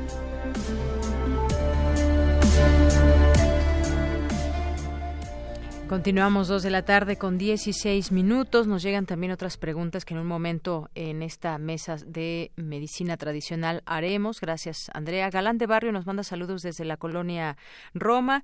Y pues vamos a continuar con la información. Especialistas advierten que Venezuela muestra que los países requieren más un proyecto de nación que líderes únicos. Adelante, Dulce.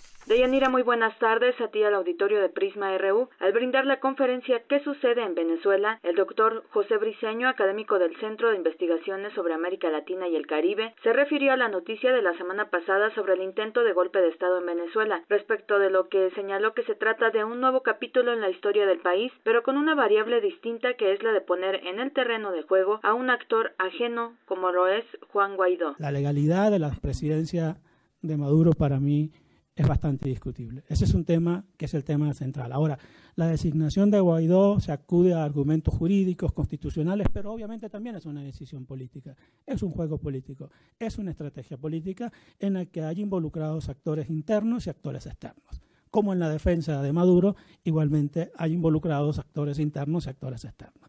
Entonces, ese es un elemento inicial. Estamos en un capítulo nuevo de una larga crisis de Venezuela. José Briceño destacó que dentro de esta crisis puede notarse que hubo una negociación entre la oposición y sectores específicos del chavismo para que Maduro dejase de ser presidente de Venezuela, lo que implica una fractura dentro del chavismo. Y a propósito de esto habló de la relación de Estados Unidos ante los acontecimientos de la semana pasada en el país latino. Porque si efectivamente, como todos los indicios parecen indicar, hubo una negociación Estados Unidos posiblemente no estuvo directamente involucrado en la negociación, pero que estuvo involucrado, eh, aunque sea indirectamente estuvo, porque una negociación de ese tipo no se puede hacer realizar a espalda de Estados Unidos. ¿Cómo reacciona Estados Unidos ante un grupo de personas que habían ofrecido a sus interlocutores un cambio y en último momento mm, se echaron para atrás, para utilizar de nuevo una expresión venezolana? No sabemos cómo puede reaccionar puede decir ya el juego político no se puede con esta gente. La vía de la negociación con esta gente no funciona. Quizás entonces hay que tomar otras vías. La vía militar, el, el, fantasma de la intervención que tenemos allí colgando sobre nuestras espaldas y que mucha gente dice, no, eso nunca va a suceder. Y yo me pregunto, ¿y por qué nunca va a suceder? Por supuesto que yo no deseo que suceda. De Yanir Auditorio de Prisma RU, el doctor José Briceño añadió finalmente que lo más preocupante de la crisis es la violencia que pudiera estar atravesando la población de Venezuela. Este es el reporte. Muy buenas tardes. Porque tu opinión es importante, síguenos en nuestras redes sociales, en Facebook como Prisma RU y en Twitter como arroba PrismaRU. Queremos escuchar tu voz. Nuestro teléfono en cabina es 55 36 43 39. Internacional RU. El presidente de Irán, Hassan Rouhani, amenazó con retomar la producción de uranio si en 60 días los países firmantes del histórico acuerdo nuclear de 2015 no cumplen con sus promesas en los sectores petroleros y bancarios. Nuestra nación debe saber que no nos hemos retirado del acuerdo nuclear. No deben pensar que el pacto ya no existe. El compromiso nuclear todavía está en vigor, pero hoy mostramos la otra cara de la moneda. La Asamblea Nacional Constituyente de Venezuela aprobó quitar la inmunidad parlamentaria a ocho diputados de la Asamblea Nacional por su participación en el fallido golpe de Estado del pasado 30 de abril contra Nicolás Maduro.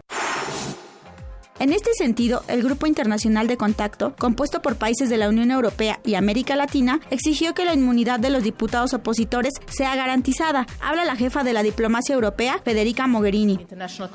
Estamos listos para llevar a cabo una misión de alto nivel en Caracas para presentar y discutir opciones concretas.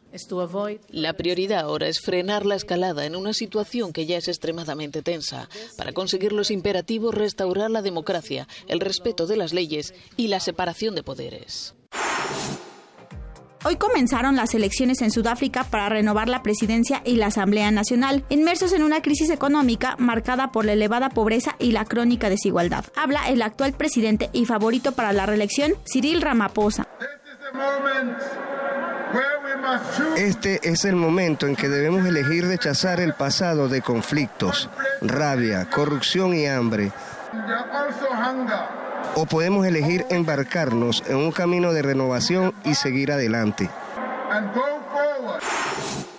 El gobierno británico confirmó que su país participará el próximo 23 de mayo en las elecciones al Parlamento Europeo. Así lo anunció el número 2 del Ejecutivo, David Lidington. El gobierno ha mantenido conversaciones con la oposición y otros partidos a nivel parlamentario para tratar de encontrar una forma de avanzar que contara con el máximo apoyo posible entre los miembros de todos los partidos políticos. Pero ahora mismo, y dado el poco tiempo disponible, no va a ser posible terminar ese proceso antes de la fecha legalmente prevista para las elecciones al Parlamento Europeo.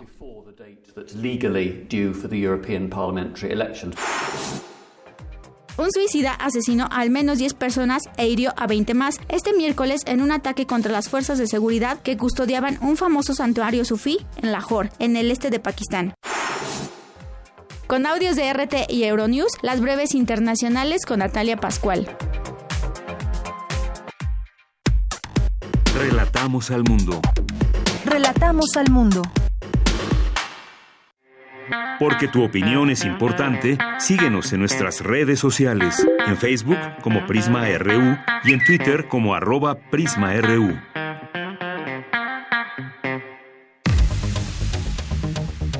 Debate RU.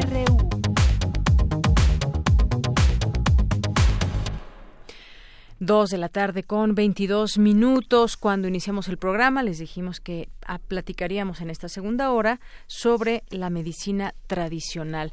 La medicina tradicional que es reconocida hoy como un recurso fundamental para la salud de millones de seres humanos y que es una parte importante de la cosmovisión de los pueblos indígenas y representa el conocimiento milenario sobre la madre tierra y el uso de plantas medicinales que los indígenas han resguardado y que tiene un valor incalculable, fortaleciendo y preservando su identidad. Y bueno, también otras modalidades que hay o ramas de la medicina tradicional que platicaremos aquí. Y para ello hemos invitado al doctor Humberto Broca, que es médico cirujano egresado de la UNAM y especialista en medicina tradicional china, socio fundador de la Sociedad Mexicana para el Estudio de las Adicciones. Doctor, bienvenido, gracias por venir. Gracias por la invitación. Y estamos también con el profesor en herbolaria Jesús Franco Gutiérrez, promotor e integrante de grupos culturales especializados. Profesor, bienvenido, buenas tardes. Muy buenas tardes, señora Deyanira, igualmente a su auditorio. Bien, pues vamos a iniciar, decía yo, lo que es la medicina tradicional y las distintas definiciones que podemos entender para, digamos, eh, comprender de manera eh, de manera integral lo que significa esta medicina. Tenemos la medicina alópata, que yo decía es los que nos recetan alguna medicina en particular y pues bueno, se hacen tratamientos con eh, medicamentos específicos, pero hablemos de medicina tradicional. Yo encontré aquí varias, eh, varias definiciones, pero me gustaría que pues una, hagamos una introducción a lo que significa esto. Comienzo con usted, doctor. Bueno, la medicina tradicional es la medicina que se origina por el ejercicio de los sentidos en relación con la naturaleza.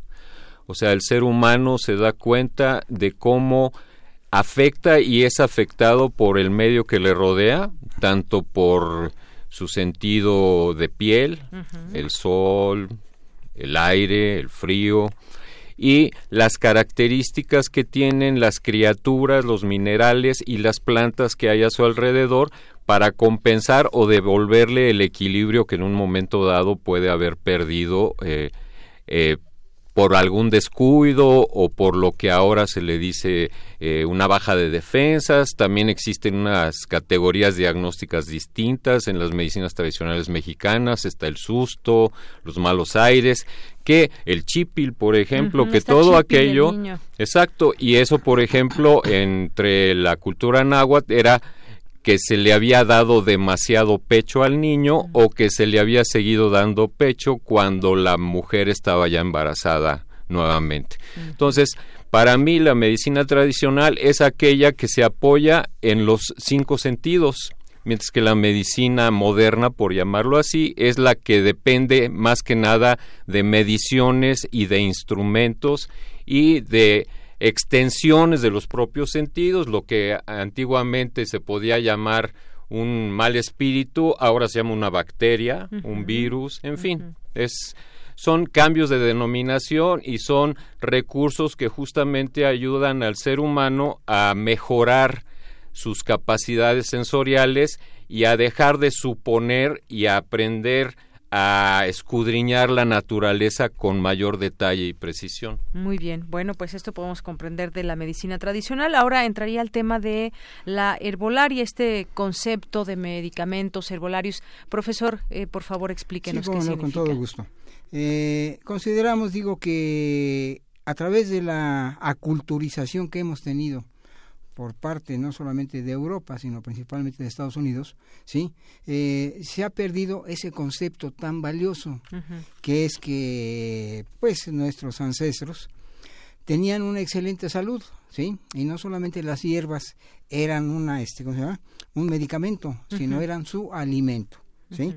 Entonces, Obviamente digo que la publicidad ha jugado papeles mucho, muy importantes y que desde luego han enajenado el pensamiento y el criterio de miles y millones de mexicanos. Tan es así que tenemos eh, eh, tantos miles, si no es que millones de diabéticos, debido a una publicidad machacona y perversa, como es la cuestión de la Coca-Cola que desafortunadamente eh, la gente la toma y a sabiendas de que es un mal porque produce una gran acidez en la sangre y eso desafortunadamente es un síntoma menor o mayor de, de la salud. ¿sí? Así es. Bueno, pues vamos a seguir platicando de, algunos otros temas eh, ligados a todo esto. Me gustaría, eh, doctor Humberto Broca, usted es especialista en medicina tradicional china, que nos platique de esta opción dentro de la medicina. La medicina tradicional china es muy parecida a la medicina tradicional mexicana en el sentido de que son grandes estudiosos y respetuosos de la naturaleza. Entonces, a algunas plantas, al igual que los mexicanos, eh, antiguos y los modernos que respetan esas tradiciones, eh, eh, le adjudicaban, por ejemplo, características para eliminar la fiebre simplemente porque tenían un sabor determinado o porque tenían características picantes, entonces sabían que abrían los poros y que se podían eliminar también algunas cosas. Ah, distingue la medicina china, al igual que la mexicana, eh, enfermedades frías, de enfermedades por calor, y también tiene una manera de acercarse a la naturaleza muy semejante. Hay eh, otros, eh, otras modalidades médicas, como puede ser el masaje o como puede ser la aplicación de agujas en puntos específicos de, del cuerpo que representan canales energéticos que son invisibles, pero sí son perceptibles. Una vez que uno estudia esta eh, medicina, se da cuenta de la existencia de esos canales que se pueden comprobar incluso con instrumentos modernos. No es una cuestión de fe, al igual que la medicina tradicional mexicana no depende de la fe. Es todo lo contrario. Fue descalificada por los conquistadores españoles porque se consideraba una medicina satánica y entonces pues cambiaron un sistema de creencias por otro, eso es todo. Pero la medicina china y la medicina mexicana y la medicina india de la India son las tres medicinas tradicionales más y mejor desarrolladas de todo el mundo. Muy bien, pues es, es bueno saberlo y con esta contundencia que, que nos, los, nos los dice. Ahora yo preguntaría, empezaría a entrar quizás en este debate que hay también entre muchas personas que miran hacia la medicina alternativa o medicina tradicional y quienes dicen, bueno, o quienes también defienden la medicina alópata. ¿Existen riesgos por el uso de este tipo de medicina, profesor? En cuanto a la alopatía no, en cuanto al uso, por ejemplo, de la herbolaria, algún tipo de riesgo, eh, alguna situación que, digamos, como no es, digamos, científicamente esto probado, mucha gente tiene sus dudas. ¿Esto tiene alguna, la herbolaria, por ejemplo, algún riesgo de que se utilice una, una contraindicación, las dosis de aceites, de gomas que se utilizan en todo esto? Afortunadamente, las hierbas son tan nobles, ¿sí?, que lo único que podrían hacer es de que podrían alcalinizar un tanto más a la sangre, ¿sí? Y las personas ni cuenta se dan. Casos que nos han sucedido. Por ejemplo, nosotros les damos un compuesto de X número de, de hierbas, ¿sí? Y desde luego muchas veces no siguen nuestras indicaciones que les damos para las personas que son diabéticas o hipertensas. Entonces, ¿qué pasa? Que cuando la hierbita empieza a hacer su labor de depuración, prácticamente eh, las toxinas que tiene ya la persona, el colesterol, este, los triglicéridos que tiene ya en su sangre, están circulando, ¿sí? se oponen precisamente a la hierbita. Es cuando empieza a subir empieza a subir los triglicéridos. Y es cuando las personas dicen no dices que me puse peor no lo que pasa es de que no tomó la, dosis adecuada. Para qué para que su sangre empezara a asimilar esa hierbita. Porque va, lo que va a hacer la hierba va a empezar a ahora sí que a mandar energía a través a través de qué de todo el sistema nervioso. Y cuando el sistema nervioso empieza a fortalecerse automáticamente empieza a votar, por decirlo de alguna forma, empieza a votar todo lo que no le sirve a, la sangre ni al propio sistema, páncreas, corazón, hígado, riñones, vesícula, pulmones, incluso para mí de la tercera edad, ¿sí? Me ayuda a alcalinizar mi médula ósea, ¿sí?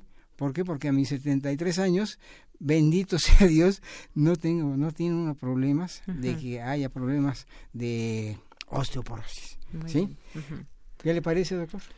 Parece bien, yo eh, pienso que lo importante mm, es no hay malas medicinas sino malos médicos. Y que hay gente que se aprovecha justamente por la falta de, de, reconocimiento que tiene esta medicina para ejercer una profesión o un oficio para el cual no está capacitado. Pero, por ejemplo, el mercado de Sonora, aquí en la Ciudad de México, era conocido por los propios conquistadores españoles como el mayor reservorio de medicinas de toda América y ahí encontraba uno que había comercio entre las los distintos habitantes de Mesoamérica y había hierbas aquí originarias de Perú, por ejemplo, y en la zona maya se encontraron Ah, es casi de los muy escasos escritos que hay en lengua originaria, porque la de los nahuas, por ejemplo, los españoles ya la empezaron a, a modificar y descalificaron algunas plantas y todo. Algunas plantas sí conllevan hierba, este, eh, digamos, riesgo porque son venenosas,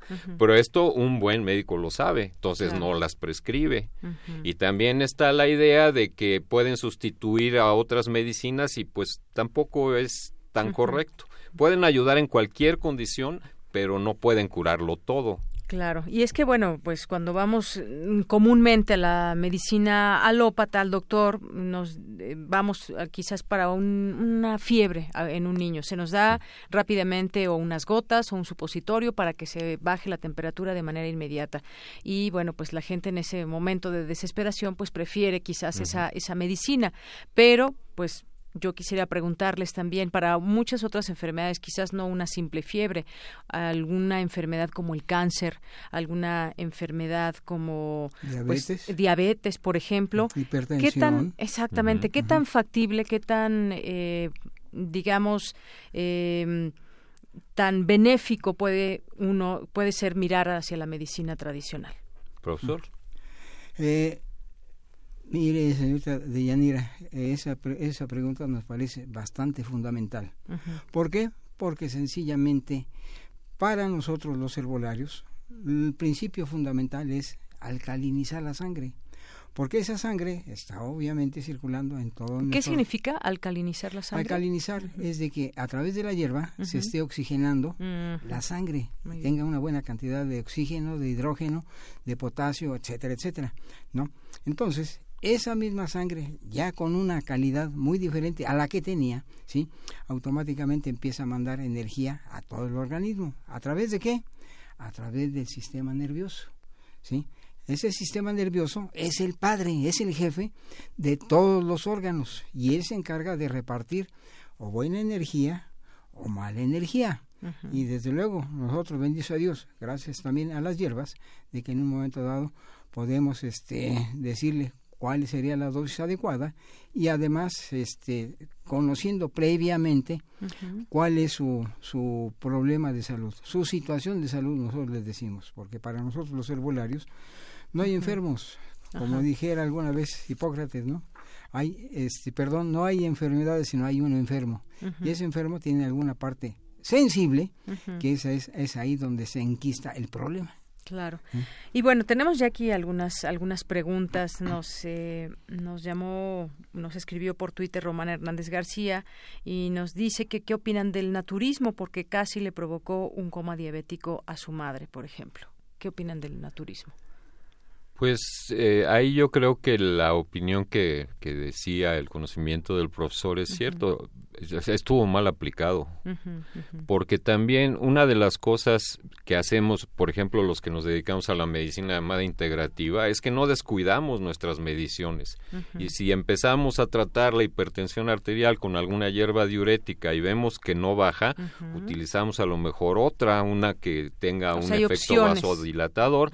Y si no es suficiente con eso, pues entonces a la farmacia, papá o mamá, ¿no? Ahora que decía esto de la hipertensión, es posible porque mucha gente ya vive con la pastilla diario para la, eh, la hipertensión.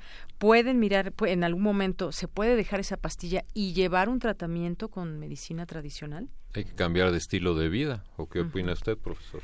Sí, eh, nosotros por la experiencia que tenemos eh, en relación con hipertensos, diabéticos, ¿sí? y este problemas muy muy diversos, ¿sí? Les hemos indicado que cuando ingieran de nuestro tónico que nosotros les recomendamos, ¿sí? no tomen alguna pastilla, ¿sí?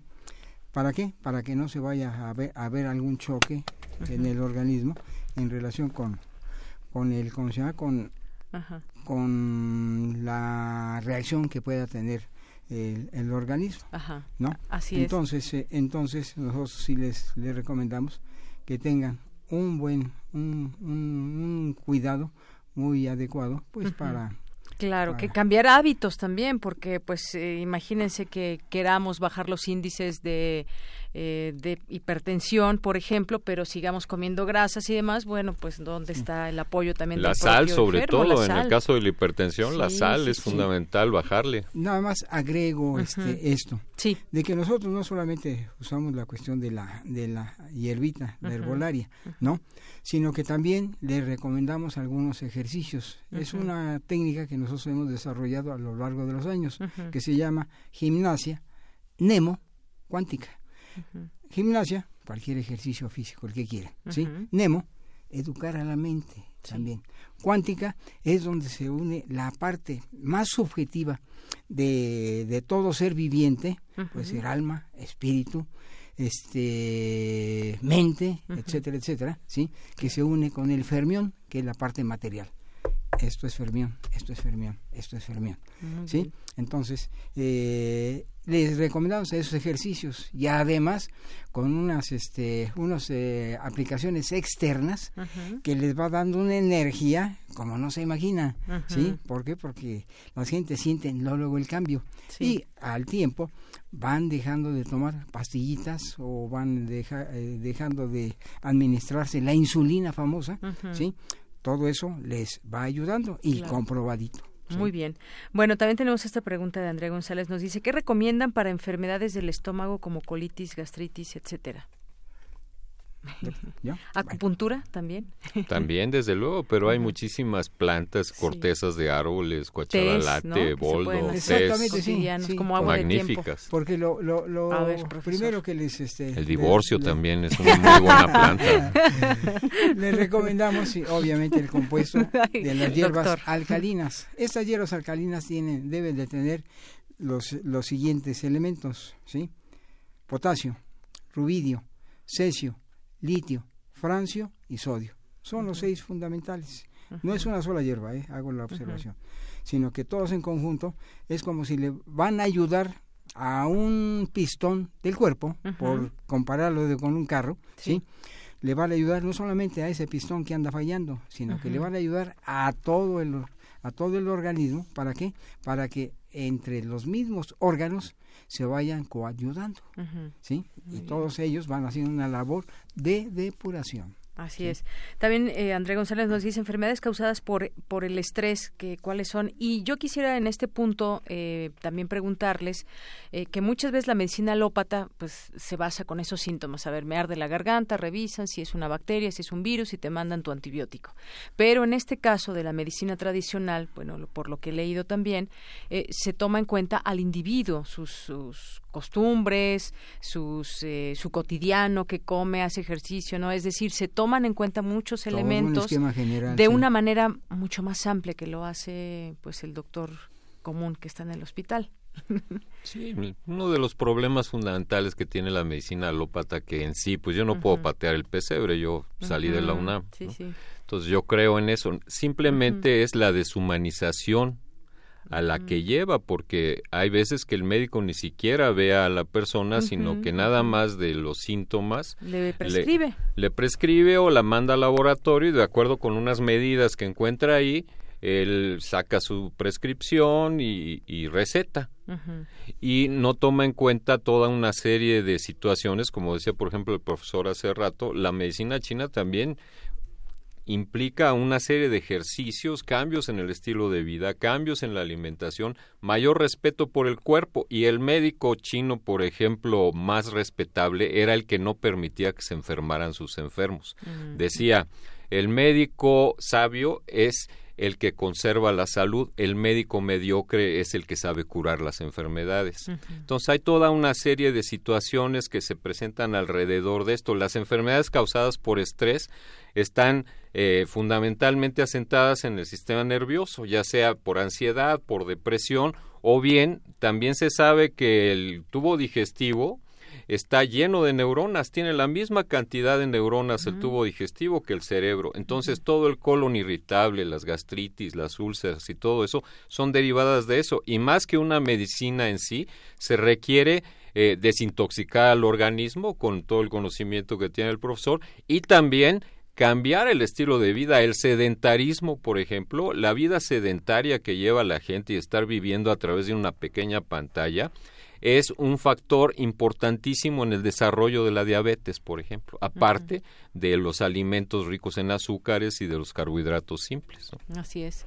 Bueno, pues ya no sé, dice el productor que nos quedan cinco minutos. En estos cinco minutos me gustaría también que nos eh, que nos platiquen sobre, por ejemplo, algunas otros, no, no sé ustedes qué opinan de medicina alternativa, no sé si sea específicamente alternativa. Nos preguntan sobre la oxigenoterapia o la cama hiperbárica que ahora también pues se ha puesto, no sé si de moda o no, pero es algo que pues también está muy en boga para tratar distintos padecimientos. ¿Qué opinan de esto? O la eh, eh, oxigenoterapia, que es tal vez lo que decía usted de alcalinizar la sangre. Exactamente, sí. Eh, no conozco bien el procedimiento que usan en la oxigenoterapia, ¿no? Sin embargo, considero, digo, que es la sangre la que debe de tener una calidad, ¿para qué? Para que empiece a nutrir en forma adecuada un organismo. Pero es a través, como lo dijera el doctor, ¿no? Hay que primeramente estar depurando el organismo. ¿Para qué? Para que ese organismo tenga la capacidad por sí mismo de defenderse a sí mismo, ¿sí? ¿Con qué? Con una buena alimentación en alimentos crudos, principalmente las verduras, la fruta, las este leguminosas. O poco cocidos como la calabaza, por ejemplo, que quizás no la podemos comer cruda, o la papa. Sí, exactamente, sí. Y igualmente también la cuestión de las semillas. Es muy importante, digo, que tengamos una dieta muy muy continua de semillas, de cereales, ¿sí? De leguminosas, oleaginosas, etcétera, etcétera. Porque eso nos va ayudando perfectamente bien a que nuestro organismo solito se vaya defendiendo. Muy bien. Mire, nos llamó Raúl Acosta desde Tonalá, Jalisco, y nos dice, ¿existe alguna institución gubernamental que regule este, el tratamiento medicinal y a las personas que lo manejan? Eh, muchas veces no son médicos ni expertos, solo tratan de vender y pueden ser riesgos para la salud bueno, esto también es una realidad, ¿no? Habrá que saber cómo, cómo podemos identificar como personas que queremos voltear y miramos hacia la medicina tradicional, cómo podemos identificar, digamos, cuando pues se trata de alguien que nos quiere curar y no nos quiere vender algo. Se han hecho intentos, por ejemplo, en la década de los 70 existía el Instituto Mexicano de la Planta Medicinal que duró todo un sexenio. Entonces también dependiendo de las autoridades hay gente responsable que se dedica a investigar las propiedades que se le adscriben a las a las plantas y eh, puede en un momento dado asesorar en, en su utilización eh, mediante investigaciones ya más serias. Con respecto a la oxigenoterapia o la ozonoterapia, pues es combate lo que se llama el estrés oxidativo en el cuerpo, los radicales libres, etcétera. La medicina hiperbárica que consiste en inyectar oxígeno a presión en el organismo fundamentalmente se utiliza para eliminar embolias aéreas en gente que practica el buceo, pero también hay personas que, que la han utilizado para tratar de rejuvenecer. ¿Y sí rejuvenecen? Pues no, siempre salen una hora más viejos de lo que entraron. y ya, nada más. Contra el tiempo no hay plantas. Y claro, bajo una módica cantidad, que no sé cuánto se cobra, pero, pero tiene que ver. Bueno, pues nos resta un minuto para agradecerles, para eh, pues decirle a nuestro auditorio que muchas gracias por su participación, a ustedes también, y bueno, pues mirar hacia la medicina tradicional es algo positivo. Profesor, ¿quiere decir algo más? Ahora quiero agregarle, señorita. Mire, eh, ahorita estamos viviendo una etapa en nuestro México de mucha violencia, ¿sí? Desafortunadamente no se va a la raíz de los problemas sino que eh, se quiere se quiere esto resolver con más policías, con más armamento, etcétera, etcétera. No, no, el problema está en el sujeto, ¿sí? Está en el sujeto, que mientras más, más este, oxidada tenga la sangre, más violento se puede volver. No en todos los casos, pero sí tiene muchas variables, ¿sí? Nosotros lo que le recomendamos es de que le bajen mucho a la carne, que le corten totalmente a los refrescos. Como dice el doctor también, la sal, el azúcar, las harinas, ¿sí? Son malísimas, principalmente las esas pizzas que venden en muchas partes, ¿no? Entonces, todo eso son venenos, ¿sí? Que son coayudantes precisamente para generar más violencia. Se hizo un estudio allá en Inglaterra, ¿sí? Reciente, donde hicieron una una un, un, análisis a más de 2.000 alumnos. Les pusieron una dieta más rica en verduras, en frutas, etcétera, etcétera, bajó casi el 40% sus grados de violencia.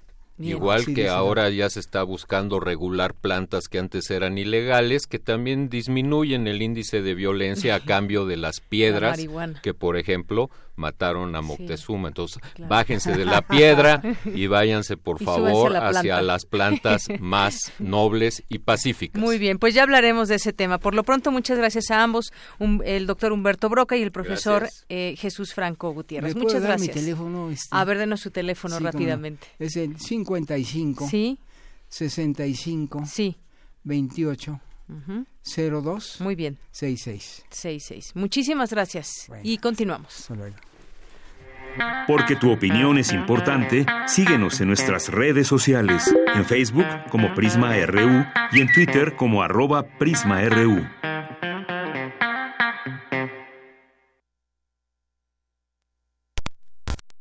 recibir hoy aquí en Prisma RU de Radio UNAM a la doctora Ivette Caldela Sánchez, investigadora del Instituto de Investigaciones Biomédicas de la UNAM. Doctora, bienvenida a este espacio. Muy buenas tardes.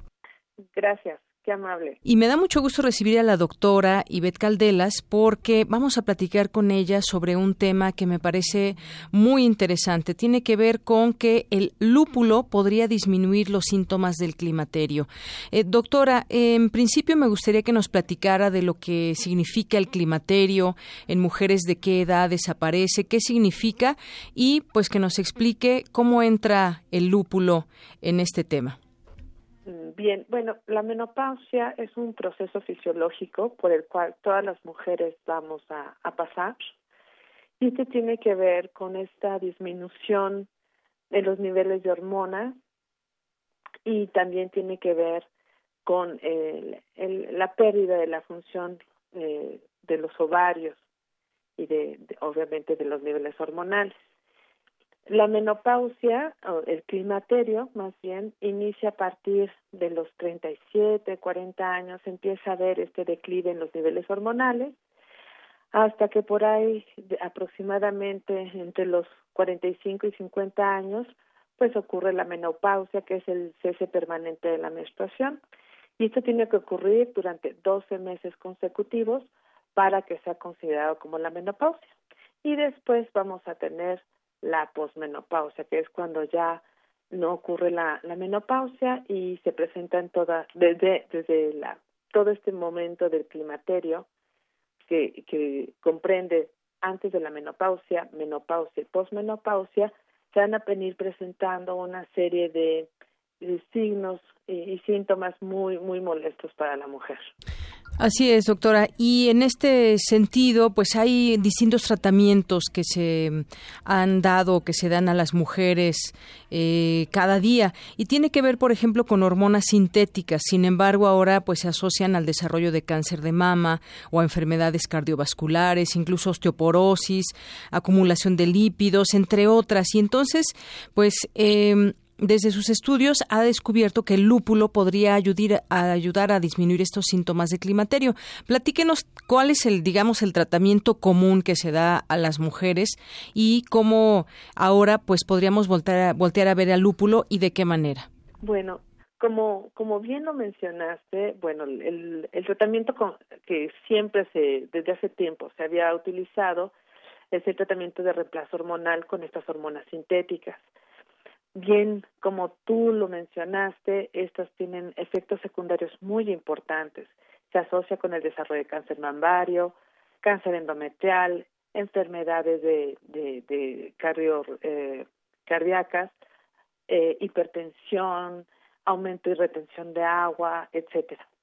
Entonces, eh, desde hace algunas décadas se han estado utilizando otras eh, alternativas para tratar de paliar todos estos síntomas que realmente mm, van a acompañar durante el resto de su vida a la mujer. Y quisiera hablar un poquito también de estos síntomas, que van desde el estado de ánimo, se puede presentar un incremento en ansiedad, depresión, eh, también incremento en el peso corporal con mayor acumulación de grasa porque hay un cambio en el metabolismo, también eh, van a presentar estos terribles eh, cambios abruptos de temperatura que todos conocemos como los bochornos.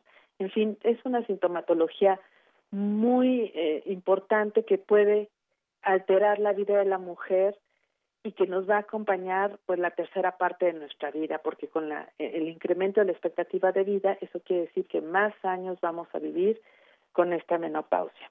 Entonces, ante no tener esta, eh, otra alternativa más que las, las, las sintéticas, durante los últimos años se ha visto que eh, los flavonoides, principalmente obtenidos de plantas, tienen una función estrogénica muy importante. Inicialmente, y yo creo que es bien sabido por todos, que las isoflavonas de soya eh, tienen una función muy importante que, como estrógenos naturales y que ayudan a paliar todos estos síntomas sin tener efectos secundarios como los que mencionamos con las hormonas sintéticas. Eh, requieren una dosis importante para poder alcanzar a, disminuir todos estos síntomas. Eh, en general, yo, yo considero que no hay un manejo eh, en terapéutico por los profesionales, por los ginecólogos, por los endocrinólogos, de estas alternativas, eh, digamos, un poco menos, con menor eh, efectos secundarios. Recientemente han salido muchos estudios sobre el lúpulo.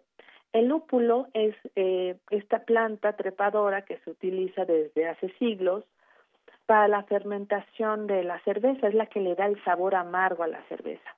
Y también se utiliza en la industrialización del pan.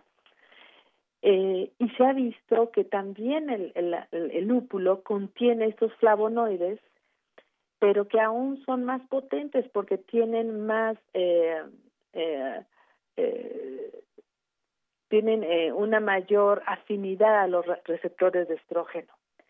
Entonces, eh, se está, vamos a empezar a probar cómo funcionan estos, este lúpulo sobre el, el, eh, sobre la disminución de estos síntomas en mujeres que están en esta etapa de la vida.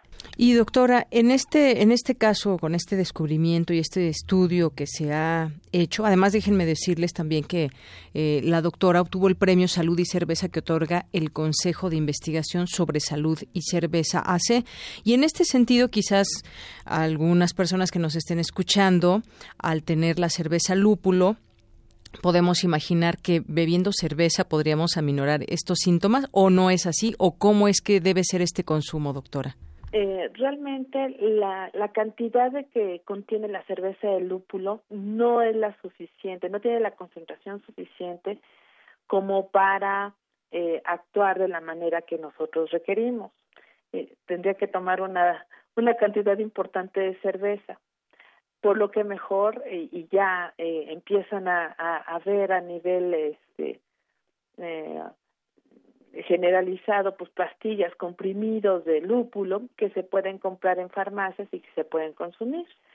Y esto es lo que nosotros vamos a empezar a probar primero si tienen el el efecto que nosotros creemos que tiene.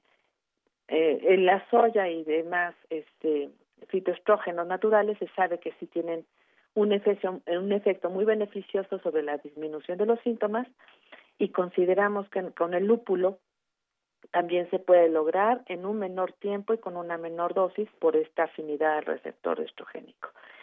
Pero estamos por probarlo. Hay algunos estudios que sí indican que, que funcionan, pero nosotros, vaya, es un estudio en el que vamos a revisar diferentes aspectos, por ejemplo, a nivel psicológico, la disminución de estos síntomas asociados a depresión y ansiedad, vamos a ver a nivel endocrino cómo cómo responden también a, a, a lúpulo y en la regulación del sueño vigilia y el, la incidencia de bochorno. Justamente iba a preguntarle eso, ¿en qué etapa de este eh, estudio, de este proyecto estará? Porque, pues, ¿y para cuándo más o menos podríamos tener como, digamos, ya algo eh, mucho más comercial que se pueda decir eh, las mujeres que tomen tantas cápsulas o comprimidos durante tanto tiempo? ¿Cómo, ¿Cuánto tiempo falta para eso, doctora? Nosotros eh, ya, est ya estamos actualmente en la selección de las de las candidatas porque realmente vamos a hacer un, un perfil completo tanto de hormonas y demás y, establecer eh, bien nuestra población en la que vamos a estudiar y en esa, esa es la parte en la que estamos. Eh, lo que vamos a hacer es la administración se va a proporcionar durante dos meses y consideramos que en, un año o dos ya sabremos a ciencia cierta qué es lo que ocurre con, con el lúpulo. Bueno, y ojalá que pues podamos platicar en este programa sobre este tema tan interesante. Sé que en algunos países como Alemania ya han comenzado a vender estas cápsulas, estas grajeas de lúpulo combinado, por ejemplo, con valeriana u otras plantas y pues esto también se va a probar aquí y ya ojalá que tengamos esa oportunidad de platicar sobre estas mujeres que nos dice de ciertas características y edad para ver cuáles son los resultados. Será muy interesante poder comentarlo y de ahí dar el siguiente paso del proceso. Esperamos, estamos seguros que va a ser de beneficio para muchas mujeres el poder probar estos fitoestrógenos naturales y creo que va a ser una alternativa muy importante para pues para buscar una una mejor calidad de vida durante esta etapa de la vida que nos va a acompañar, le digo, o sea, en el momento de que se incremente la expectativa de vida, pues vamos a estar muchos años en esta condición y necesitamos vivirla con calidad. Claro. Bueno, pues doctora, ha sido muy interesante conocer todos estos datos que nos ha platicado. Yo le agradezco por lo pronto esta entrevista aquí en Prisma RU de Radio UNAM. Un placer, muchas gracias por la invitación fue la doctora Ivette Caldelas Sánchez, investigadora del Instituto de Investigaciones Biomédicas de la UNAM. Porque tu opinión es importante, síguenos en nuestras redes sociales, en Facebook como Prisma RU y en Twitter como arroba PrismaRU. Bien, pues llegamos al final de esta emisión de Prisma RU de este miércoles 8 de mayo. Gracias por su preferencia, gracias por estar con nosotros. Lo esperamos mañana en punto de la una de la tarde. Soy de Yanira Morán y a nombre de todo el equipo, gracias, buenas tardes y buen provecho.